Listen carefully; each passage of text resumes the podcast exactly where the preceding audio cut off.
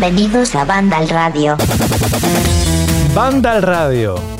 Sí, así es como se llama este momento de la semana donde disfrutas de otra manera del contenido que habitualmente sé que también visitas en la página web.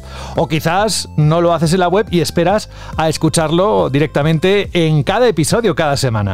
Espero que eso sea así y si no es así, pues ya nos contaréis cómo lo hacéis. Que mucha gente nos comparte sus experiencias, sobre todo cuando está trabajando. Oye, me ayudáis mucho cuando trabajo, me encanta escucharos o cuando voy en el coche. ¿Os acordáis la semana pasada que dijimos, a ver si nos manda algún audio de la Shirley respuesta a una chica? Pues hoy tenemos dos, no una, que nos han respondido. Alberto González, muy buenas. Muy buenas, José. Y tenemos ya dos nuevas oyentes en la familia de Banda al Radio, que nos ha hecho muchísima ilusión, la verdad. Sí, sí, sí. Además, bueno, hoy hay algo especial, ¿eh? porque hay oyentes que se lo han currado, incluso han hecho un montaje.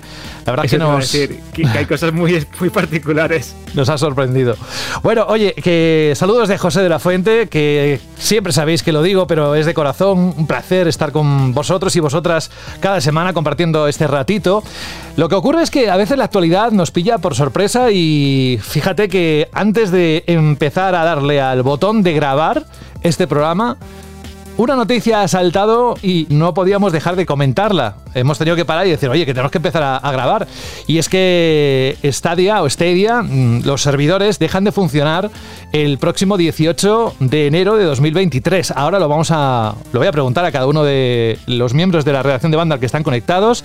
Alberto, ¿qué tal la semana? Muy intensa, tranquila, ¿cómo? Pues sí, la verdad es que bastante intensa. Ya la verdad es que eh, estoy bastante cansado por una cosa o por otra. Pero bueno, al ritmo de la actualidad, muy contento porque creo que eh, siempre decíamos, ¿verdad, José? Este programa, eh, a ver qué pasa, si hay contenidos, hay noticias, tenemos análisis. Bueno, pero es que llevamos unas semanas que entre filtraciones, cierres de servicios de streaming tan importantes como Google Stadia, bueno, yo creo que la actualidad está dando muchísimo juego para que lo pasemos bien tanto en Vandal Radio como para que los aficionados entren en Vandal y se metan en todas las noticias. Pero claro, cuando yo te pregunto si ha sido una semana intensa, a veces pienso, eh, ¿pero por qué lado? ¿Por el lado de el random, Vandal random, todo lo que son series y todo lo que se mete de contenido ahí, o la parte de videojuegos? ¿Dónde está el peso esta semana o está repartido? Bueno, yo eh, sabes que estoy ahí metido en Vandal Random constante, tanto por trailers como por críticas, las series no tan, tan comentadas como Los Anillos de Poder y, y La Casa del Dragón, que también es otro gran éxito. Así que bueno, podemos decir que es intensa y que el Dragones está metido en random y no descansa apenas. Hago una ronda, eh, acabo de saludar a todos y hago una ronda inmediatamente nada más acabar de saludar con lo del tema de este día. Así que bienvenido Alberto. Franje Matas, que llevamos creo que dos programas sin oírte.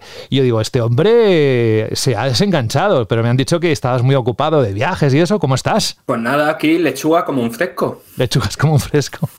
y aparte de eso, que muchas cositas se están moviendo, ¿no? Estas semanas, viajes y, y cosas que estás viendo, ¿no? Que contarás en algún momento a los lectores y a los oyentes de Vandal. Sí, sí, sí, o sea, hay bastante mandanguita, ahí que de momento no puedo comentar, pero creo que alguna que otra cosilla en el Banda Radio de la semana que viene ya, ya podré hablar sobre ella. Qué bien, qué bien. Te hemos echado de menos, ¿eh? Que, Y yo a vosotros. Que es un gusto escucharte de nuevo y que estés aquí con nosotros, el equipo titular.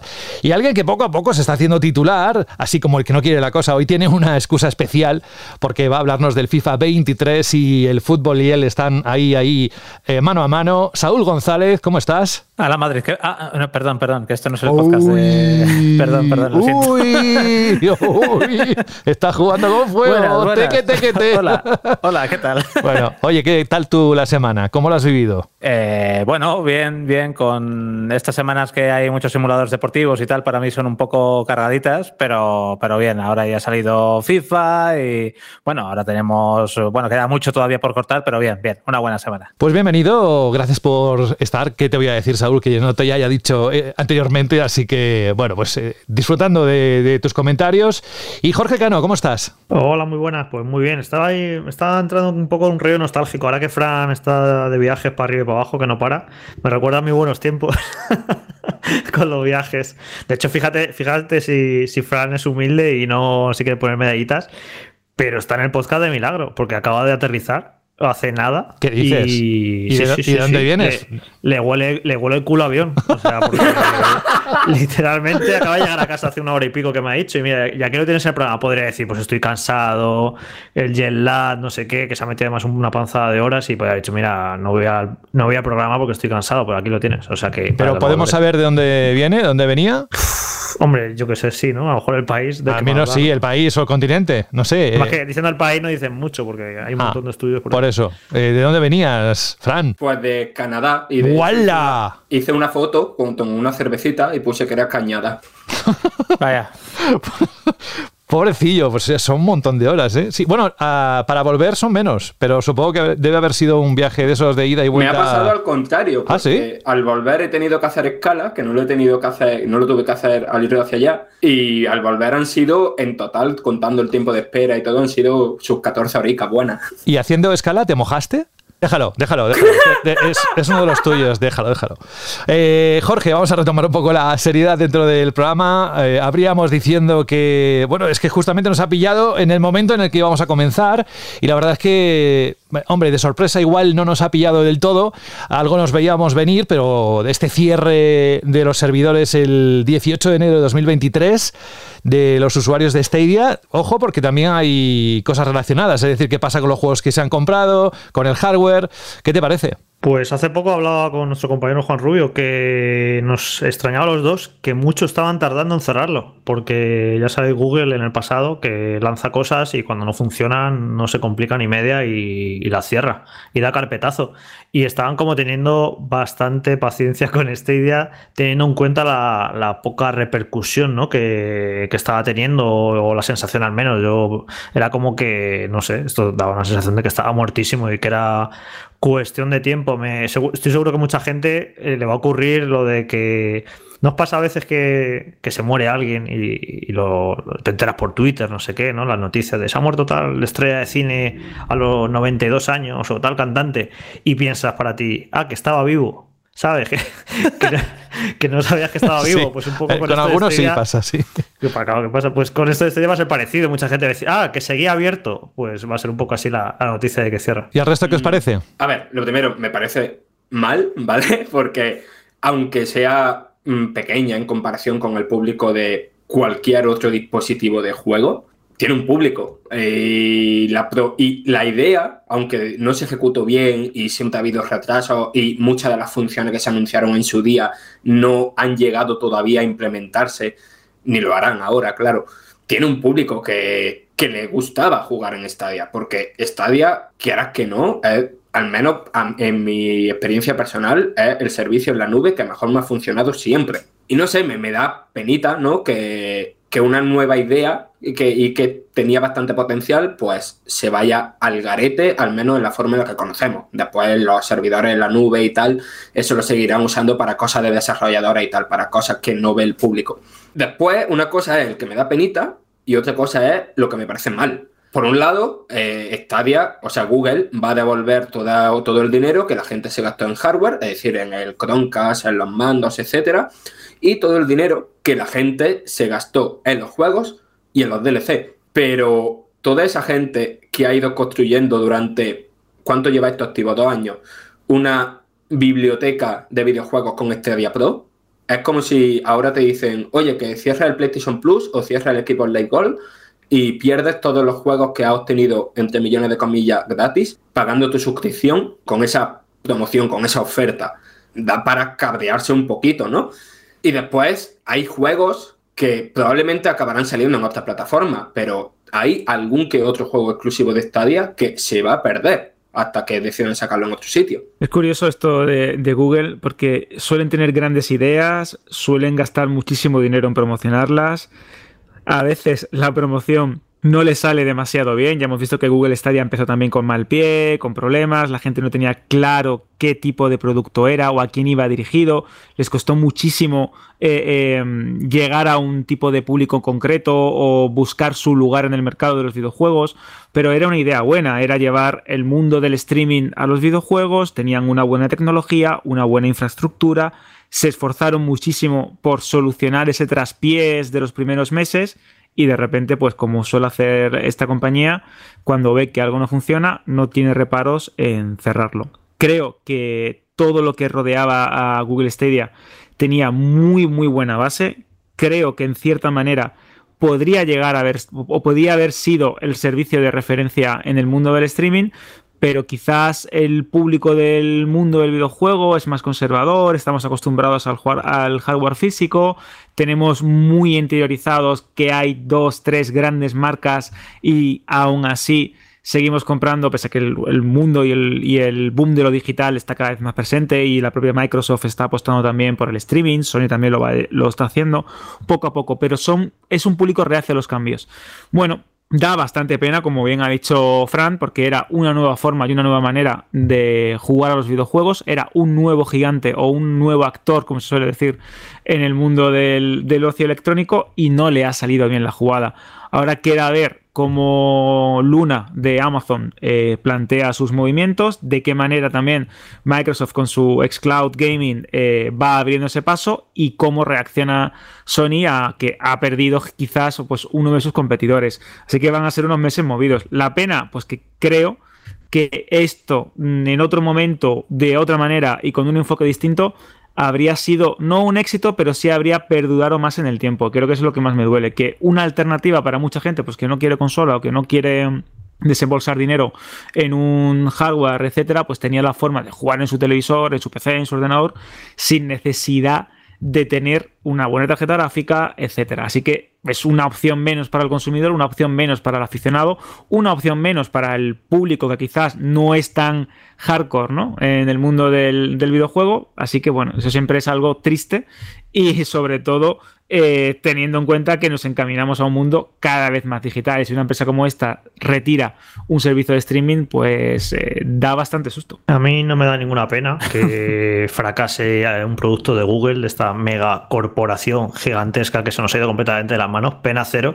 Y de hecho, todo el lanzamiento de este producto es, se podría escribir un libro de cómo hacer las cosas mal, cómo no eh, llevar, o sea, eh, meter, meter la cabeza en el mundo de los videojuegos, pues ahí es que podríamos dedicar un programa entero ¿eh? de la cantidad de cosas que han hecho mal desde sus inicios, de dar palos de ciego, de primero querían hacer videojuegos y crearon estudios y no llegaron a hacer nada y lo cerraron porque dieron un bandazo, o sea, han hecho tantas, tantas, tantas cosas mal. Para empezar, para mí la, la base de todo es intentar imponer un modelo de negocio que a ti te parece bien sin hmm. escuchar lo que realmente quieren los jugadores.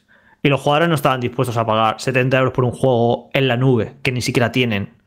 El futuro en la nube, en todo caso, estará como está haciendo Microsoft con el Xcloud y Game Pass. Eso sí, pagas X al mes y accedes a un catálogo de juegos en la nube. Ok, pero la gente no estaba dispuesta a pagar 70 euros por un juego en la nube. Y era tan evidente no hacía falta hacer grandes estudios de mercado, no sé, era simplemente un poco eh, hablar con los jugadores y un poco saber la sensibilidad de los jugadores, que son muy reacios a, lo digital y ya ni te cuento a la nube.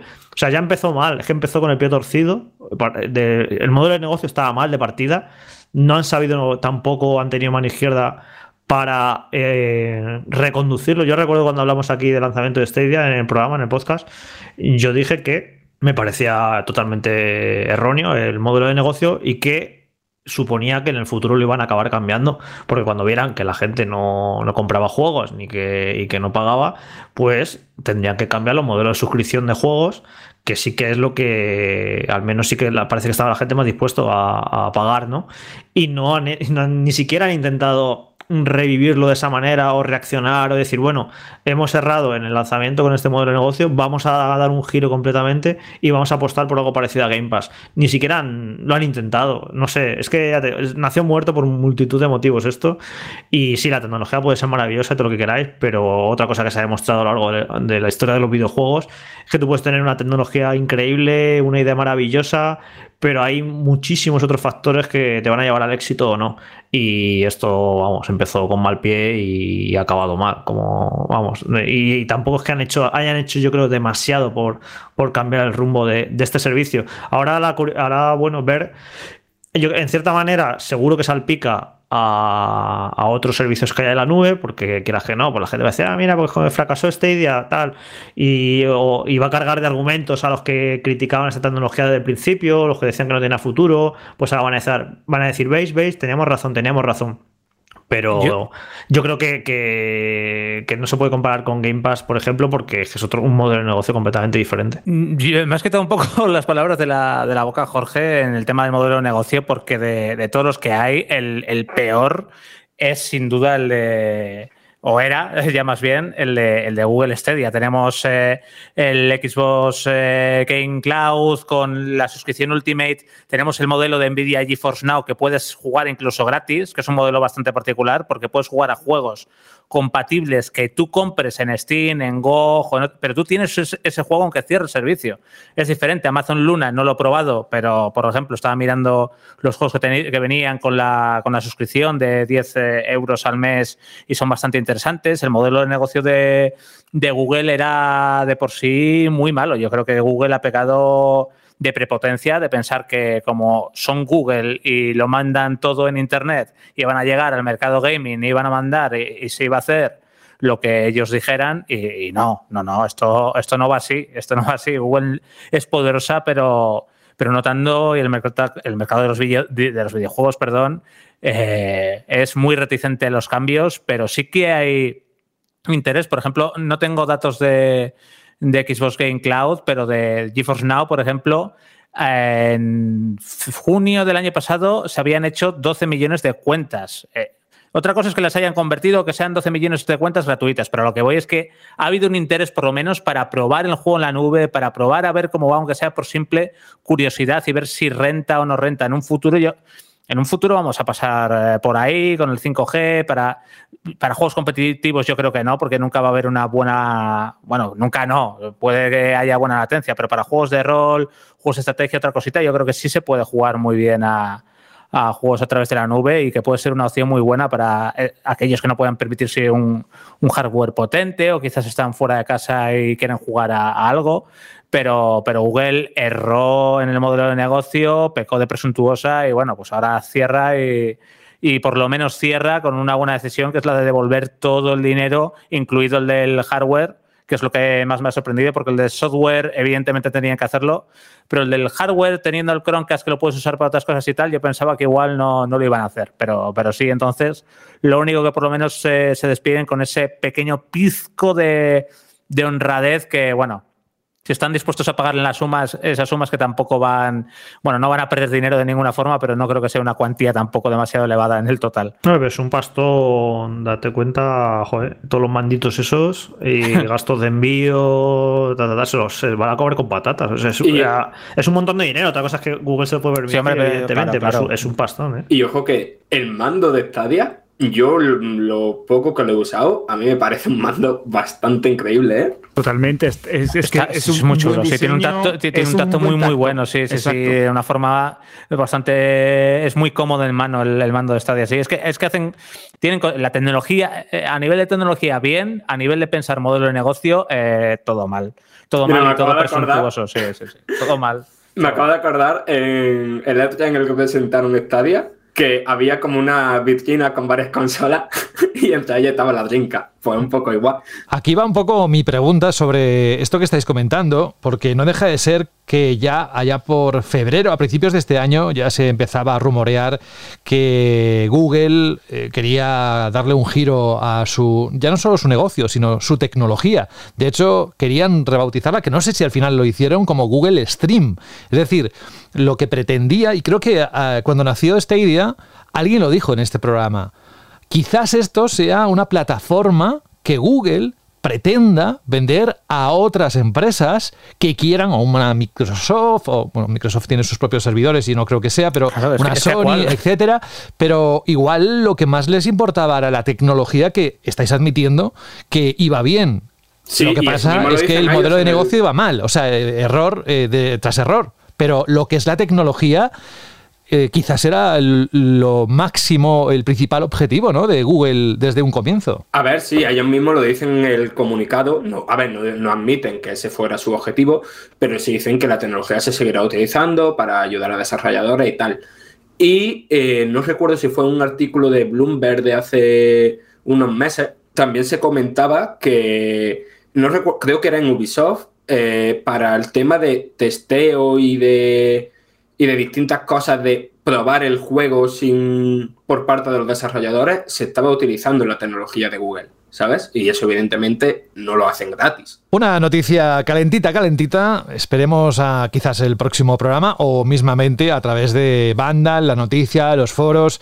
Nosotros supongo que seguiremos tocando este tema porque tendrá o tiene varias aristas y simplemente es algo que incluso ni hemos metido en el bloque eh, correspondiente. Sabéis que tenemos el bloque de noticias que ahora vamos a darle un poco de, de alegría, pero que esto era tan, tan, tan reciente que hemos querido arrancar de esta manera. Bueno, en otro orden de cosas, en este capítulo número 6 de la décima temporada estará, aparte de Saúl, contándonos el análisis de FIFA 23 que sale esta semana a la venta. Carlos Leiva estará con nosotros contándonos lo que ha visto en Grounded. Y bueno, y la música del final que ha elegido un oyente, por cierto, nos explica una serie de cosas muy interesantes. Y hoy Rubén no podrá estar con nosotros, así que esto es lo que hay. ¿Estáis preparados? ¿Sí? ¿No? Radio. Si esta semana ha tenido algún protagonista destacado, desde luego va a salir aquí, en el bloque de noticias.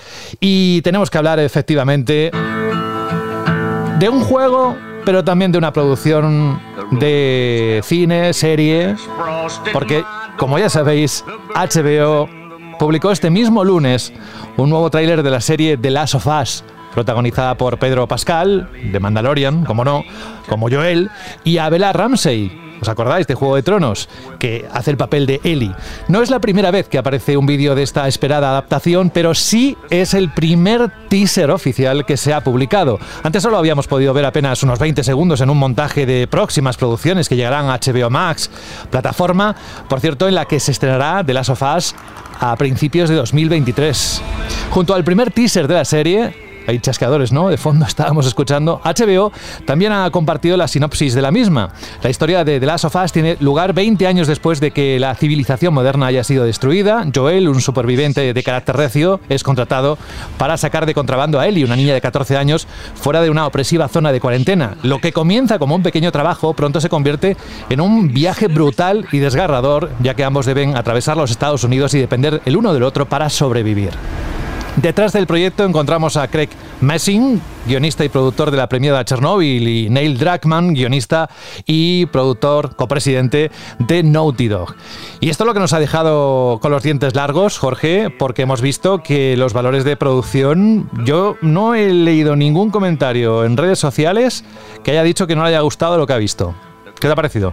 Sí, ha sido muy bien recibido. Yo es lo que me esperaba. O sea, no. Porque desde el principio, desde que se anunció este proyecto, se notaba que era un proyecto muy serio que era una apuesta muy fuerte de HBO y que todo lo que estaban haciendo en cuanto a decisiones de reparto, guionistas, creadores, eran todo pasos muy sólidos y era más o menos lo que me esperaba. Eh, eh, sí que he visto bueno que hay gente que a lo mejor que no se esperaba que fuera tan buena o que fuera tan, tan, tan fiel al videojuego visualmente, lo que sea, pero se nota que eso, que es una de estas grandes series de HBO y que es una de sus mayores apuestas para, para 2023. Así que, bueno, pues eh, qué bien que esté todo el mundo contento. Yo creo que también esto siempre ocurre con las elecciones de los actores, que suele ser de los más polémicos, porque no se parece a Eli, bla, bla, ¿no? Esto que ocurre al principio, pero al final luego si la serie se ve como se ve, de sólida y de bien hecha y tal, pues que la niña se parezca o no a Eli, yo creo que al final acabará dando igual, lo más importante son, son otras cosas, pero eso, que tiene, que tiene muy buena pinta y parece que, que todo el mundo lo está recibiendo muy bien. A mí también me tiene muy buena pinta, pero ya, ya lo dije por aquí, ¿no? De que para ver exactamente lo mismo que vi en el videojuego.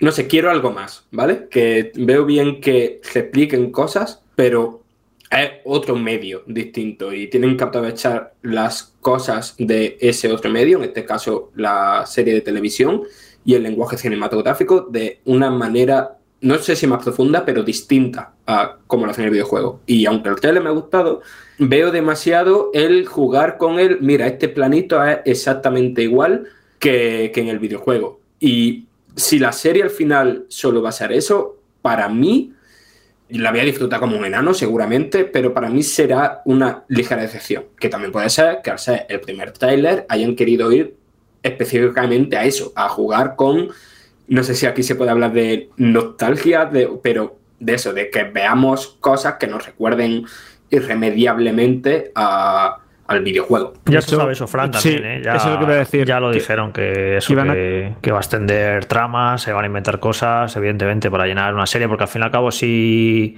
si del videojuego quitas todo el gameplay, por así decirlo, y te quedas solo en la historia, realmente no ocurren tantas cosas eh, narrativamente, ¿no? Entonces sí que, sí que van a extender un montón de tramas y de personajes nuevos, incluso. Sí que yo creo que sí que va a volar por libre, aunque imagino que tocará, evidentemente, los puntos clave de- del juego que tanto gustan. Sí, es que eso es lo que iba a comentar, que habían hecho bastante énfasis en el tema de, efectivamente, va a seguir lo que sería la trama del primer juego, pero iban a expandir determinadas tramas, determinadas líneas argumentales, iban a añadir un personaje, en este caso el de una mujer, que va a ser la líder de una de las facciones disidentes contra el tema del gobierno federal que se encargaba, pues eso, de confinar a los supervivientes de esta plaga, y al mismo tiempo también han hecho bastante énfasis en que hay determinados cambios de localización. Si no me equivoco, el juego era en Pittsburgh y ahora creo que van a jugar con Kansas City o algo por el estilo. Es decir, que van a también, van a adaptar indudablemente, pero van a llevarlo a su camino y van a intentar darle la suficiente personalidad para que aquel que haya jugado el videojuego sepa lo que está viendo o crea saber lo que está viendo y el que no tenga ni idea, pues que disfrute de una historia buena, cruda, eh, ruda y igual de, notable, ¿no? Que la del primer videojuego.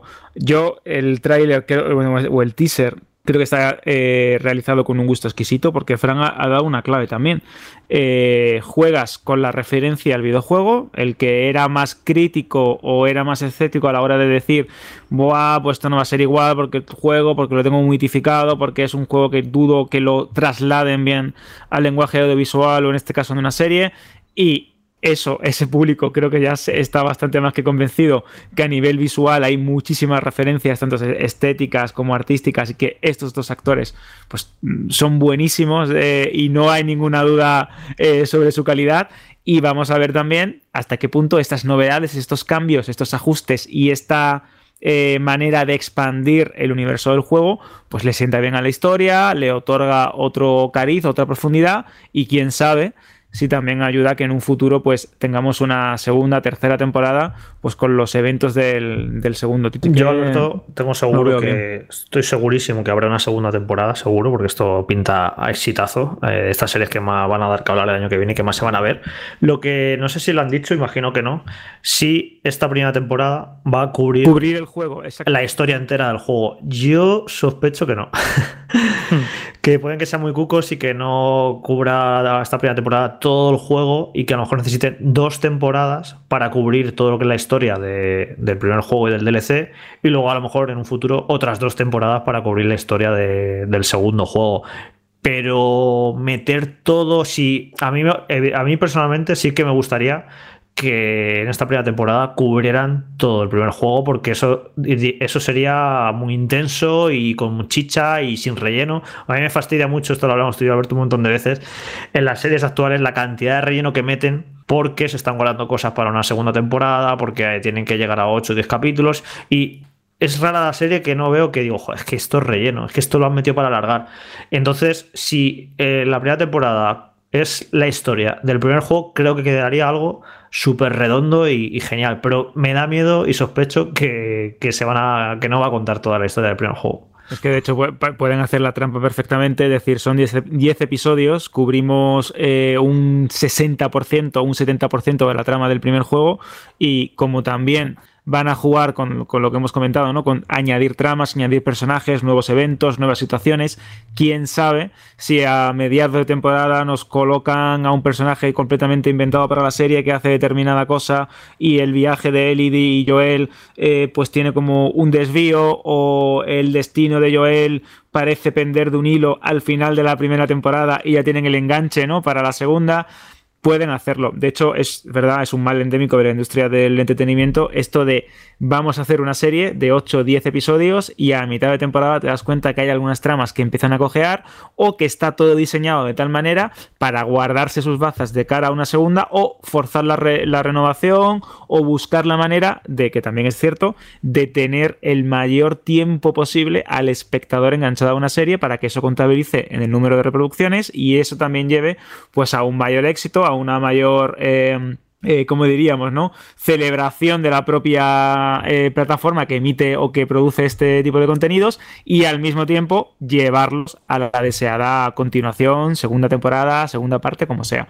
Así que pueden, pueden jugar con eso y no me extrañaría que hicieran una jugada a nivel argumental en un momento muy concreto que seguro que los oyentes están pensando del primer juego, cortar ahí y seguir con una segunda temporada con lo que queda. Y luego, Alberto, eh, después del desastre de la serie de Resident Evil en Netflix, creo que esta serie de of Us, si se convierte en un éxito de crítica y de público y gusta a todo el mundo, se puede, vamos, se va a convertir en un referente de cómo adaptar un videojuego a serie que yo solo he pensado de toda la vida, he dicho muchas veces que creo que el formato sería mucho más apropiado para adaptar los videojuegos que el formato de cine. El formato de cine tienes que contar en dos horas una enorme cantidad de cosas, al final quedan productos muy extraños.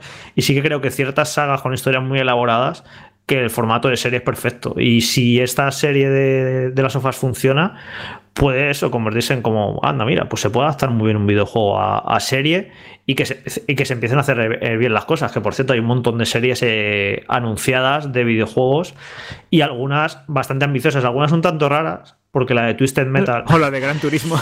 y la de bueno, esa película. Gran Turismo es, peli, es, película. Gran Turismo es película.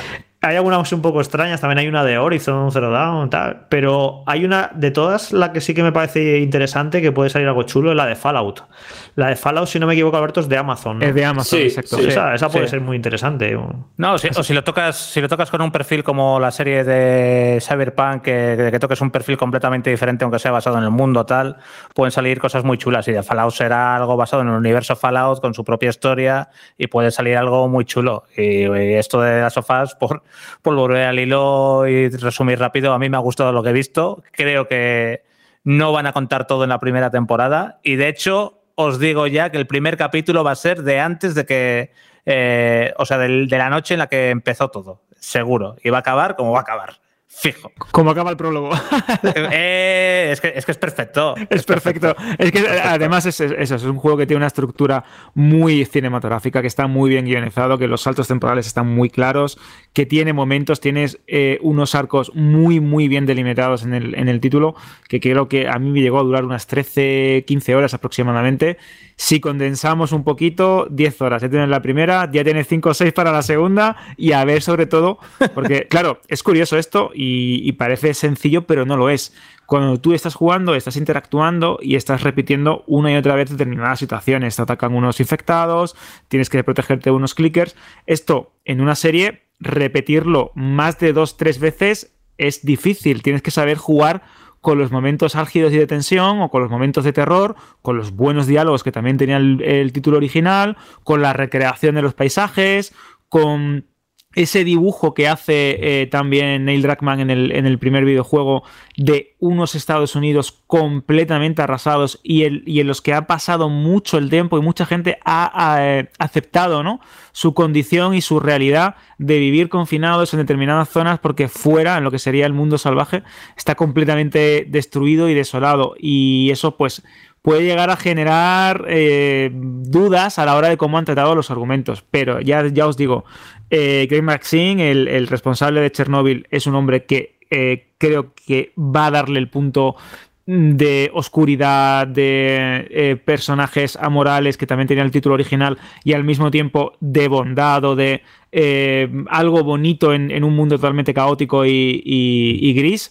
Y aparte, pues Neil Druckmann, que tener a alguien de Naughty Dog supervisando el proyecto y siendo parte y partícipe, nunca mejor dicho, de esta serie, pues creo que también es una garantía de calidad y de seguridad para aquel que vaya asustado de que se vaya a encontrar el enésimo exploitation de un videojuego en serie o en, película. Que, esta gracia creo que ya la hice aquí en el programa, pero no me resisto a repetirla. Eh, Neil Druckmann ha dirigido un episodio de la serie Y al final adelantó por la derecha a Kojima, porque, se- porque siempre se dijo. Kojima, que Kojima era un director de cine frustrado.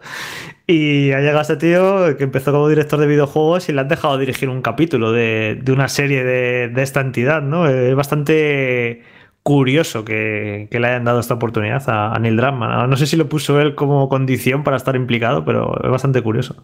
Ganazas enormes de ver esa serie para el 2023. ¿Cuándo calculas más o menos, Alberto, que podría ser? Así, saca la bola y dinos qué ves en ella. Bueno, pues primer trimestre, quizás para febrero o marzo. No creo que a lo mejor que en enero es una fecha extraña, pero bueno, febrero o marzo puede ser, puede ser la fecha. O si se van un poquito más allá, abril, que el principio de 2023 es bastante grande, abril puede ser una buena fecha para estrenar. De hecho, HBO suele o solía estrenar las temporadas de Juego de Tronos, eran en abril, mayo, y este producto es de calidad y de peso. Pero fíjate, han estrenado La Casa del Dragón en agosto, así que Sí, sí. van cambiando según les interesa.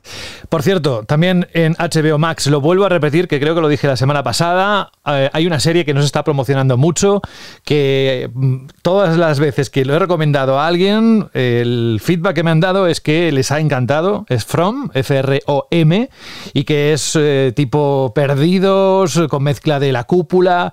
Vamos, que hablando de series, yo creo que vamos a otra noticia, ¿eh? dejamos lo de, de Last of Us y lo que sí que podría realizarse perfectamente es una serie con algunos capítulos de lo que está pasando con este juego, porque es que es un serial en, toda regla. Estoy hablando de Skull and Bones. Hace no demasiado tiempo que Ubisoft, como sabéis, lo contamos aquí, celebró el Ubisoft Forward, un evento en el que nos dio las novedades de sus próximos juegos, entre los que estaba, evidentemente, Skull and Bones, un título que después de numerosos retrasos iba a llegar el 8 de noviembre, iba en pasado, ¿eh? ya lo estoy diciendo, ya lo sabéis seguramente, el 8 de noviembre para poner fin a una larga espera que comenzó en el 2017, casi nada. Pues, sin embargo, este pasado miércoles por la tarde, la compañía francesa anunció que su juego de barcos y piratas vuelve a retrasarse durante unos meses, pasando a publicarse el 9 de marzo del próximo año. Eso siempre que el mar no esté picado y vuelva a retrasarse su llegada a puerto. Esto no es mío, ¿eh? Estás muy inspirado aquí, eh, Saúl. Estás muy inspirado aquí. Estaba espera- pensando en Asturias. Es curioso este retraso porque, según un rumor, su lanzamiento se fijó para este año para cumplir, decían, según un periodista de Kotaku, un acuerdo con el gobierno de Singapur que había apoyado el proyecto con una subvención. Pero bueno, no sé dónde queda eso. Lo cierto es que queda retrasado, Jorge, 9 de marzo y vamos, no lo esperábamos y huele raro todo esto, ¿eh? Bueno, raro, no. Yo creo lo que pasa que tengo la sensación, vamos, viendo el catálogo de Ubisoft, que no tenían nada para estas navidades y han forzado un poco la maquinaria situándolo ahí. En plan, mira, esto lo sacamos en noviembre, pues no tenemos otra cosa y a ver si llegamos. Y bueno, pues a, a pocas semanas han visto que no llegaban y que el juego iba a salir con, con problemas importantes y lo han retrasado. Así ¿Tú que crees nada, que no- ha tenido que ver algo God of War y Ragnarok que estén por la misma fecha? Mm, No, yo creo que no. Ya. Yo justo iba a decir eso, que dónde va a sacar un cualquier superproducción, aunque sea de un género totalmente distinto, ¿Qué un día antes que? God of War. Qué superproducción. Bueno, a ellos lo tratan como un triple A, te lo están vendiendo a 80 pavos.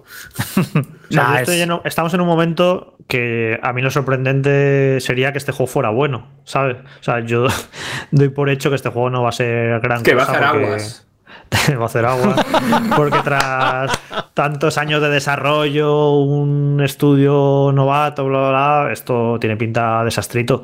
O sea, ahora estamos en el punto ese, que, que ahora sale, salga el juego y que resulte que es bueno, eso sería el, el giro inesperado y lo sorprendente de, de todo esto. Un cambio en la marea.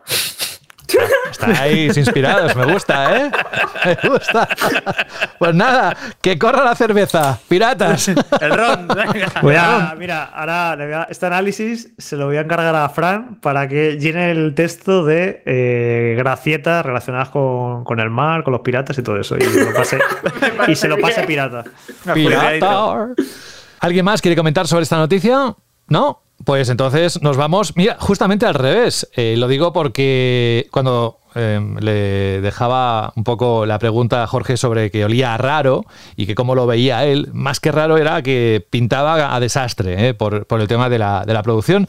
Vamos a una última noticia que conforma el bloque este que estamos ahora en Banda al Radio que es justamente lo contrario de algo que empezó siendo un desastre y que poco a poco se está convirtiendo a su ritmo en un éxito. Estoy hablando de Cyberpunk 2077 porque vuelve a estar en boca de todos los amantes de la ciencia ficción gracias, eso sí, al éxito rotundo de Cyberpunk Edge Runners el anime disponible en Netflix que cuenta una historia independiente, pero ambientada en el mismo universo que el videojuego de CD Red Projekt y que está causando sensación.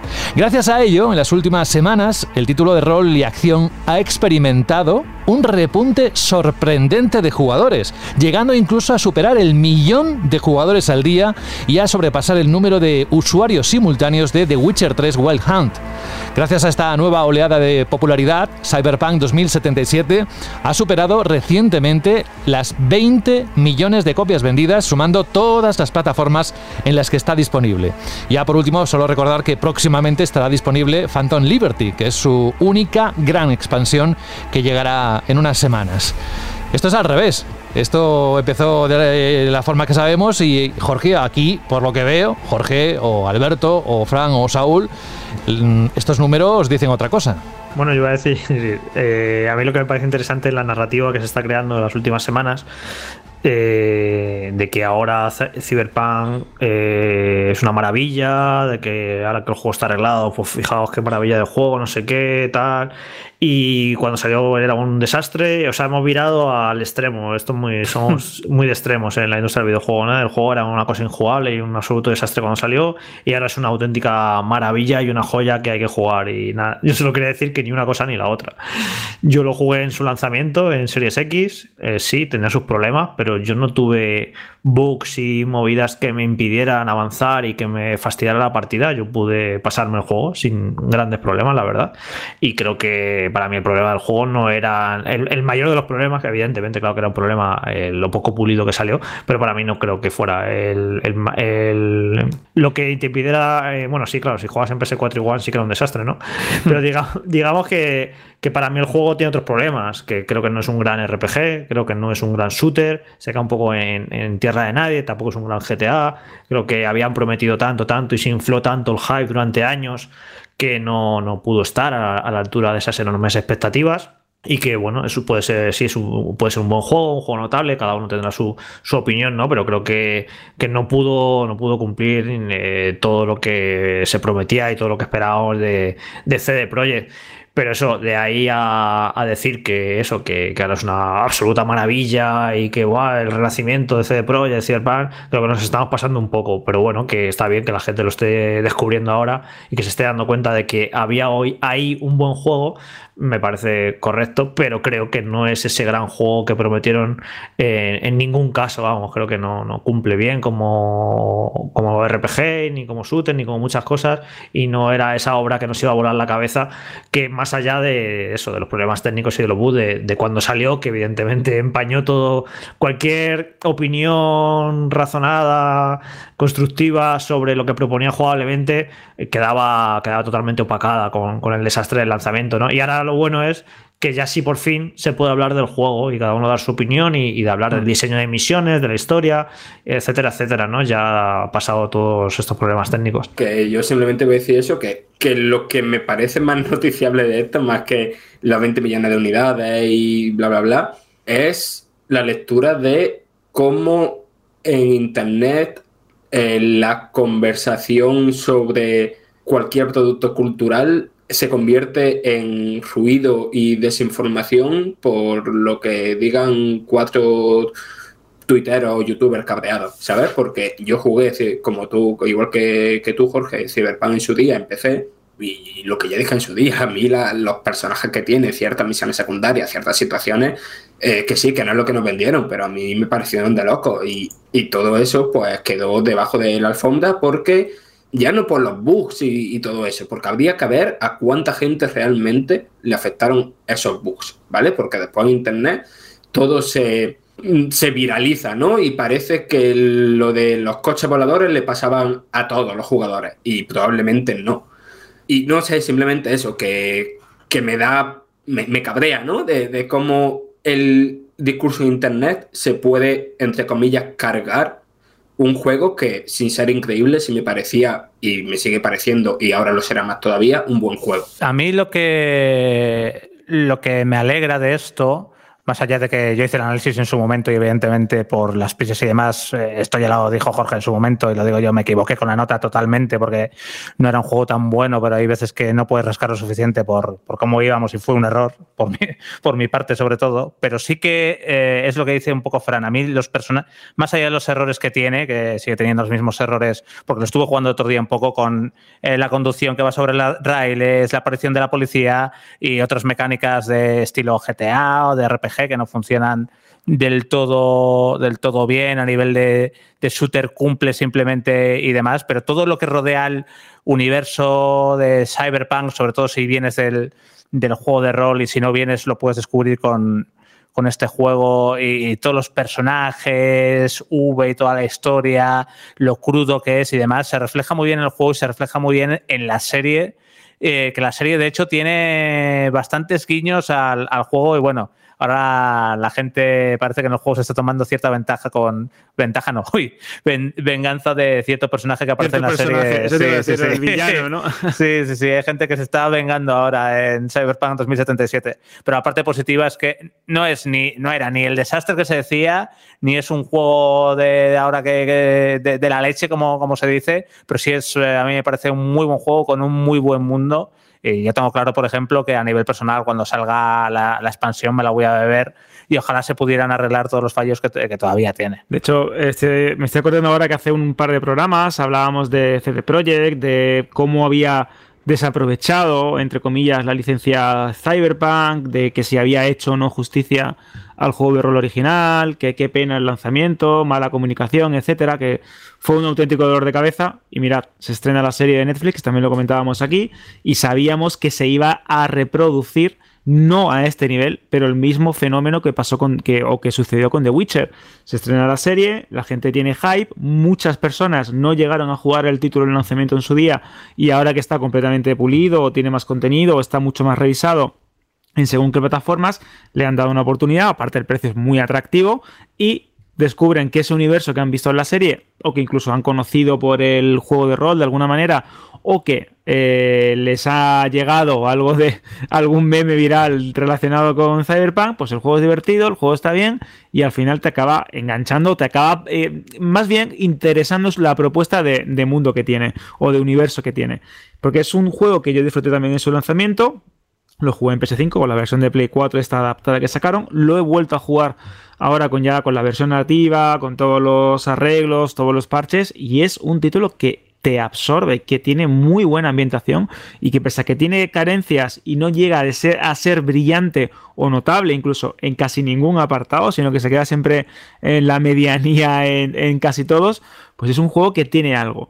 Creo que esta saga o esta licencia tiene mucho potencial, tiene futuro. Estoy seguro que CD Projekt sacará algo de una manera u otra, con un planteamiento u otro basado en Cyberpunk. Y a raíz de esta serie, no me extrañaría que tanto Netflix como otras compañías, quién sabe, empezaran a lo que hemos comentado antes con el caso de The Last of Us, a explorar diferentes maneras de darle vida a través de series de televisión, quién sabe si películas o otros productos derivados. Creo que aquí hay algo muy interesante y los polacos no son tontos y van a sacarle rendimiento. Pues ahí quedan las opiniones del equipo de redacción y hasta aquí.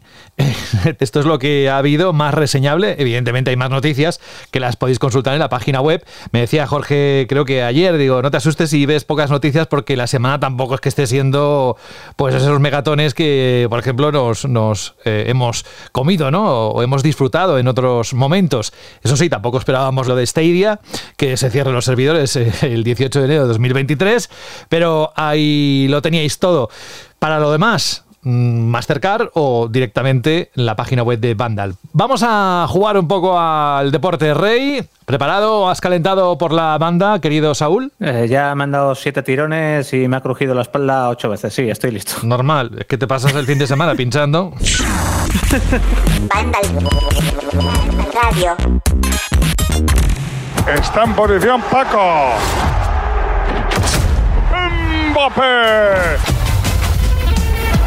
Me encanta, dentro del análisis de, que ha hecho Saúl en Vandal, me encanta una frase que he subrayado para leerla.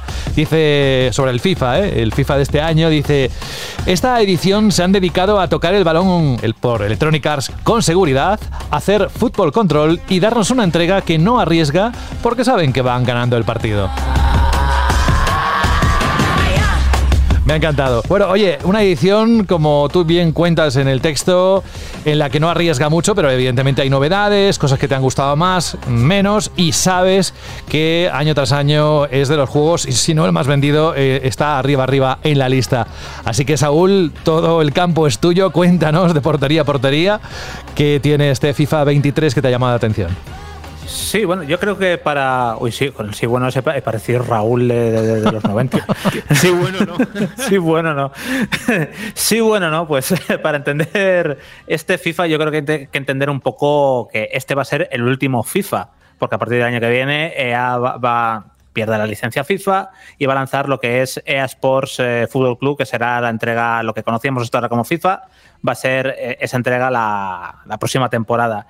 Entonces yo creo que este año, eh, según lo veo yo, no han querido, como, como bien has leído en la frase, no han querido arriesgar demasiado. Al final el fútbol a, nivel jugable me sigue pareciendo muy bueno, pero no es competencia real de ellos y lo que, lo que han hecho pues es retocar cositas en la fórmula jugable, probar algunas cosas que yo creo que no han funcionado, como el sistema Accelerate, y no tocar demasiado de los modos de juego sin haber grandes novedades en este, en este sentido.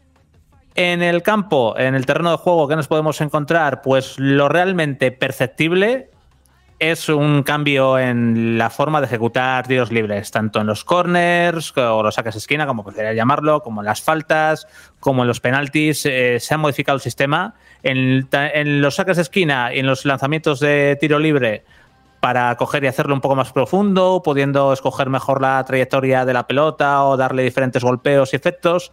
Y en la pena máxima, pues para hacerlo un poco más asequible o fácil para, para convertir y marcar gol, lo que yo creo que tiene bastante sentido. Eso es lo más perceptible, perceptible, perdón, que va a encontrar una persona que juegue igual de forma casual a, FIFA y que se lo ponga para jugar unos partiditos todos los años porque le gusta jugar a FIFA y, ya. Pero sí que también hay otras cositas que, que se notan mejoras eh, si rascas un poco y también errores del pasado. Por ejemplo, tenemos eh, el año pasado se estrenó un sistema de captura de movimiento que era Hypermotion y este año llega Hypermotion 2 que ha logrado capturar más del doble de movimientos y de datos de futbolistas reales. Y esto hace que, todo se, que todos los movimientos, todas las transiciones, los controles, la forma de moverse los jugadores sea mucho más suave, mucho más elástica, mucho más real y mucho más disfrutable, tanto mientras estamos jugando, agarrando el mando, como si estamos viendo los partidos. Eso sí, a pesar de que se añaden nuevas animaciones y de que hay movimientos más fluidos, EA Sports dice todos los años que arregla las colisiones y que las mejora. Y bueno, yo sigo encontrando choques eh, que son auténticas barbaridades, sobre todo cuando, cuando dos jugadores eh, chocan en el aire, eh, se produce ahí una colisión sin, sin, con poco sentido, en el que no parece que se tenga demasiado en cuenta el peso de, de los cuerpos de los jugadores. Y sí que he notado, y lo noté también el año pasado, si la memoria no me falla, es que en, un, en una situación de interceptación de balón entre un delantero y un defensa, si la pelota sale rebotada, en la mayoría de las ocasiones gana, gana el delantero o el jugador atacante, sin importar demasiado si el defensa es más, más corpulento, podría eh, llevarse mejor el rechace o, u, otras variables. La física de la pelota sigue mejorando año tras año y ya no es ese balón de, de, del todo a 100 que decía yo hace unos años, que salía despedido, que en el aire se comportaba de forma muy, muy errónea. EA en los últimos años ha trabajado muy bien con la pelota y en este sentido, y aquí sí que voy a traer a fútbol Yo creo que el juego de Konami en pocas cosas es superior y en esta lo es. Y, lo sigue siendo, pero EA lo va retocando y la pelota este año me ha gustado bastante a excepción de los eh, remates de cabeza, que sale la pelota disparada a una velocidad que me parece irreal y muchas veces también cuando rebota contra, contra el larguero o bueno, contra, contra cualquiera de los tres palos de la portería sale despedida con demasiada fuerza. Por no entretenerme mucho más, los porteros eh, creo que han empeorado un poco con respecto al año pasado, la IA tiene algunas mejoras, el ritmo de juego eh, está muy bien, eh, es algo más pausado que, en ediciones que en el estado actual de que estaba hasta ahora FIFA 22 pero tampoco se va a hacer lento al jugador habitual de FIFA. Lo que pasa es que hablar de esto es como hablar de nada porque van a llegar dos parches y lo van a acelerar, que esto lo hace a todos los años. Y no entiendo muy bien por qué. Y eh, hablando de ritmo también, han estrenado un nuevo sistema que se llama Accelerate, que tiene en cuenta el tipo de carrera de los jugadores, si uno tiene más aceleración o menos, o tiene, o tiene una zancada más larga para correr a, a larga distancia y este sistema eh, yo creo que no funciona. Al final el jugador con más ritmo se va a llevar la pelota, va a correr muchísimo más y da igual que eh, tenga cerca un defensa que se posicione muy bien, que a veces no lo hace, o que tenga una zancada muy larga que no le va a pillar nunca. O sea que yo creo que esto que este sistema que yo creo que ha sido una, una prueba para ver si lo pueden integrar el año que viene, no, no les ha salido bien. Luego, si, eh, si queréis, si a nivel de jugabilidad me queréis preguntar algo y si no, eh, hablamos de modos de juego ya y, y ya está por no, hacer, por no soltar yo aquí el tremendo discurso de, de, de- de- Bueno, de- de mil Lo minutos. preguntamos, Saúl. ¿Alguien tiene alguna pregunta a estas alturas? Sí, yo quería preguntarle a Saúl, porque es cierto que a mí me pasa, por ejemplo, con sagas como Madden o NBA, que hay novedades que mm, parecen verdade- verdaderamente un paso hacia adelante y crees que pueden aportar algo a la riqueza jugable, a la forma en la que te aproximas al juego o darle un nuevo soplo de aire fresco a una saga, en este caso pues de deportes que están muy asentadas, pero a veces ocurre que hay títulos o hay entregas que dan un paso hacia adelante y dos pasos hacia atrás. ¿Crees, Saúl, que esto ha llegado a pasar también en FIFA? Porque hace cuatro o cinco años vimos una serie de saltos y una serie de elementos jugables que eran muy interesantes, que se promocionaron mucho y ahora parece ya no solo que sean caducos, sino que se los están cargando uno a uno. Pues Albert, en este caso eh, yo creo que bueno, pasa mucho con las sagas deportivas que, yo creo que la que mejor lo lleva en este sentido es estos CAC con el NBA, que pero en general todas sí que van probando cosas, van poniendo una cosa aquí que funciona, van probando distintas mecánicas de resistencia, de pelota, de juego, de ataque, de defensa, las que se van quedando con las que le funcionan, con las que no eh, van cogiendo y las van descartando. Y sí que es un poco un baile, un poco para adelante, un, dos, tres, un pasito para adelante María y un pasito para atrás. Sí que juegan un poquito eh, y que van cambiando y es muy difícil eh, que un juego llegue de- deportivo llegue o, no es tan habitual que llegue un momento que digas ojo, este, eh, este FIFA, este PES, este fútbol, este NBA 2K23 eh, o el que sea, es un genial simulador y ha dado en el clavo en todos los aspectos. Pero poco a poco van construyendo algo muy interesante. FIFA, FIFA 23 es un muy buen juego de fútbol y de jugabilidad, sí. Tiene las mejoras que quizás debería tener un juego de, entrega anual. En este caso no, son muy conservadores y yo creo, yo creo que el, el año, el año que viene el EA Sports Football Club va a ser muy interesante porque yo creo que ahí sí que se van a liar un poco más la manta a la cabeza, tanto en jugabilidad como quizás en modos de juego. Antes de entrar en los modos de juego, yo por curiosidad, seguro que lo has apreciado, no sé si hay un cambio de banda sonora con estilos más urbanos. Aparece hasta Bad Bunny en, los track list de, de- FIFA 23. ¿En eso ha cambiado con respecto a otras entregas que tú te hayas enterado, Saúl? Mm, No, sí, llevan, eh, eh, llevan bastante tiempo. Al final, FIFA, en ese sentido, las, las bandas sonoras eh, son. escogen siempre música bastante actual y, y que, y que está bastante en sintonía con los tiempos que corren. Y yo no creo. De hecho, no creo que sea. eh, yo diría que incluso el año pasado era, tenía música más urbana que, que, en esta edición. Pero bueno, ya esto lo iba a dejar un poco para el terreno técnico, pero lo que sí se añaden son muchísimos cánticos y, demás de las aficiones, que es, increíble en ese sentido. Eh, todo lo que añade FIFA todos los años de cánticos para tener una atmósfera de partido y, de aficiones y de estadios y demás, en ese sentido sí que, sí que no se le puede poner ni un pero a, a FIFA. Y ahora sí, en cuanto a modos de juego, ahí hay también que contar, ¿no? Sí, hay cositas, eh, eh, sí, pero no, otra vez. hay, hay cositas. A ver, estos últimos años sí que EA nos ha acostumbrado, pues un poco, y es algo lógico, a darnos eh, un poco de contenido diferente para, aparte de los cambios jugables, que a veces eh, quizás no sean tan perceptibles, para que haya un aliciente a nivel de modos de juego que digas, leches, voy a probar esto, eh, ese modo historia que te, en el que seguíamos en la carrera de Hunter, que a mí me encantaba, a mí me gusta mucho este, esta mezcla de historia, juego deportivo.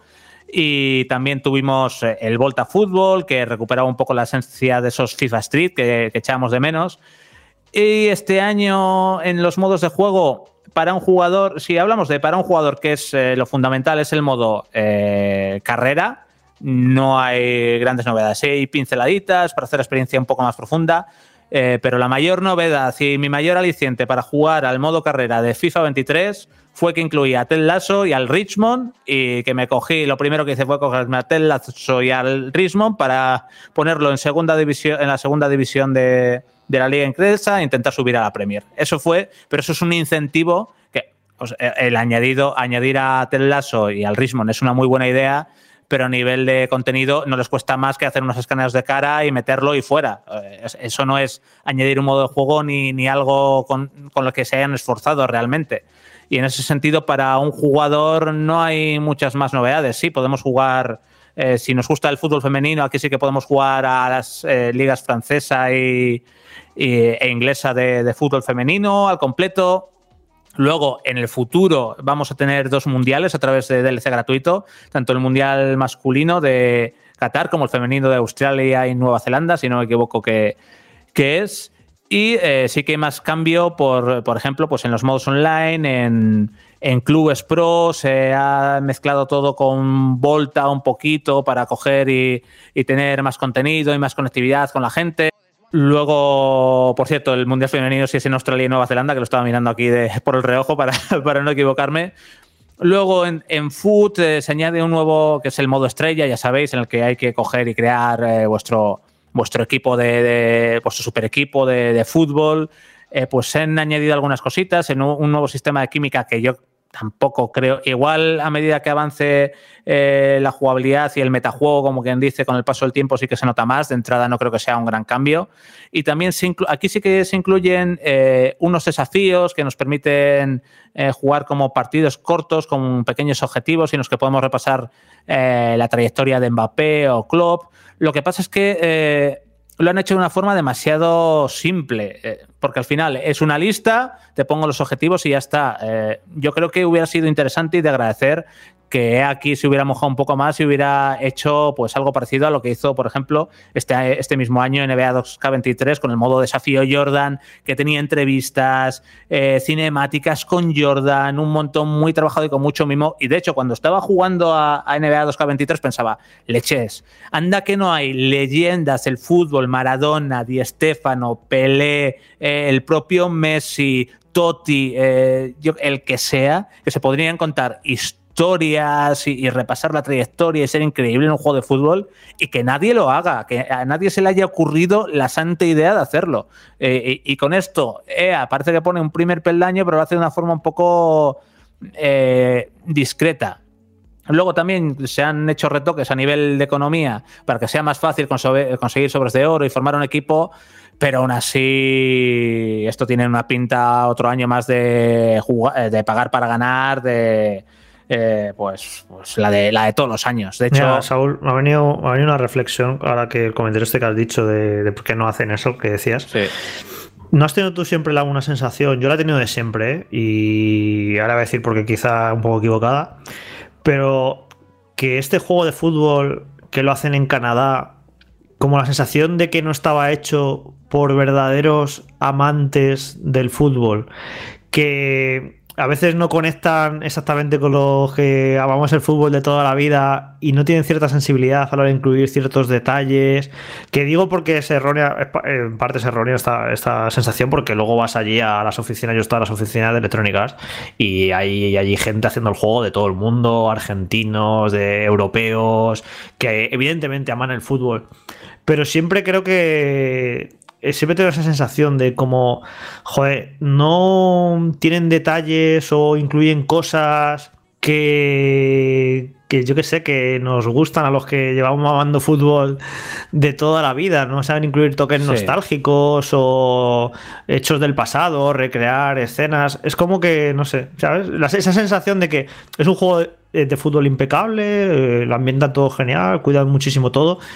Pero no saben tocar cierta fibra en cuanto al sentimiento de lo que es el, el verdadero mundo del fútbol. No sé, es una, es una cosa que he tenido yo, que he tenido yo siempre, que sí, Pues- que muy, muy buen producto, pero... ah, Pues eh, eh, fíjate, Jorge, eh, que quitando, quitando de, que, de que sí que evidentemente EA es muy cuidadosa por lo que comentaba antes de todo lo que añade de, de atmósfera a los estadios y de cánticos y demás.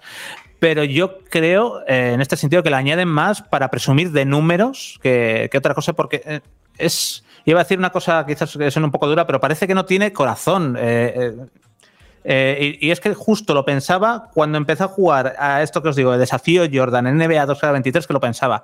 Madre mía, qué lástima que en el fútbol, con las estrellas que hay, con las leyendas que hay, con la pasión que hay detrás, que nadie se haya dignado a coger y hacer la trayectoria de un jugador, la trayectoria de, de, un equipo, el Barça de. eh, soy del Madrid, pero el Barça de Pep, el Manchester United, la naranja mecánica, eh, lo que sea. eh, es que se podrían hacer mil cosas y no se aprovechan. eh, y es un poco, para, a mí como amante del fútbol me, me parece triste. Me ponen ahora la campaña de Raúl González Blanco y me compro siete FIFA si hace falta, me la juego, lloro y, y- sería increíble. Pero en ese sentido sí que, sí que estoy quizás un poco de, de acuerdo con, contigo, Jorge. Y, eh, yo el- miedo que tengo con FIFA es que al final se conviertan, eh, pase algo parecido como con Konami y fútbol, que por cierto, Konami tiene un estudio también en Reino Unido y fíjate lo, poco, de lo poco que les ha servido, aunque sea de apoyo.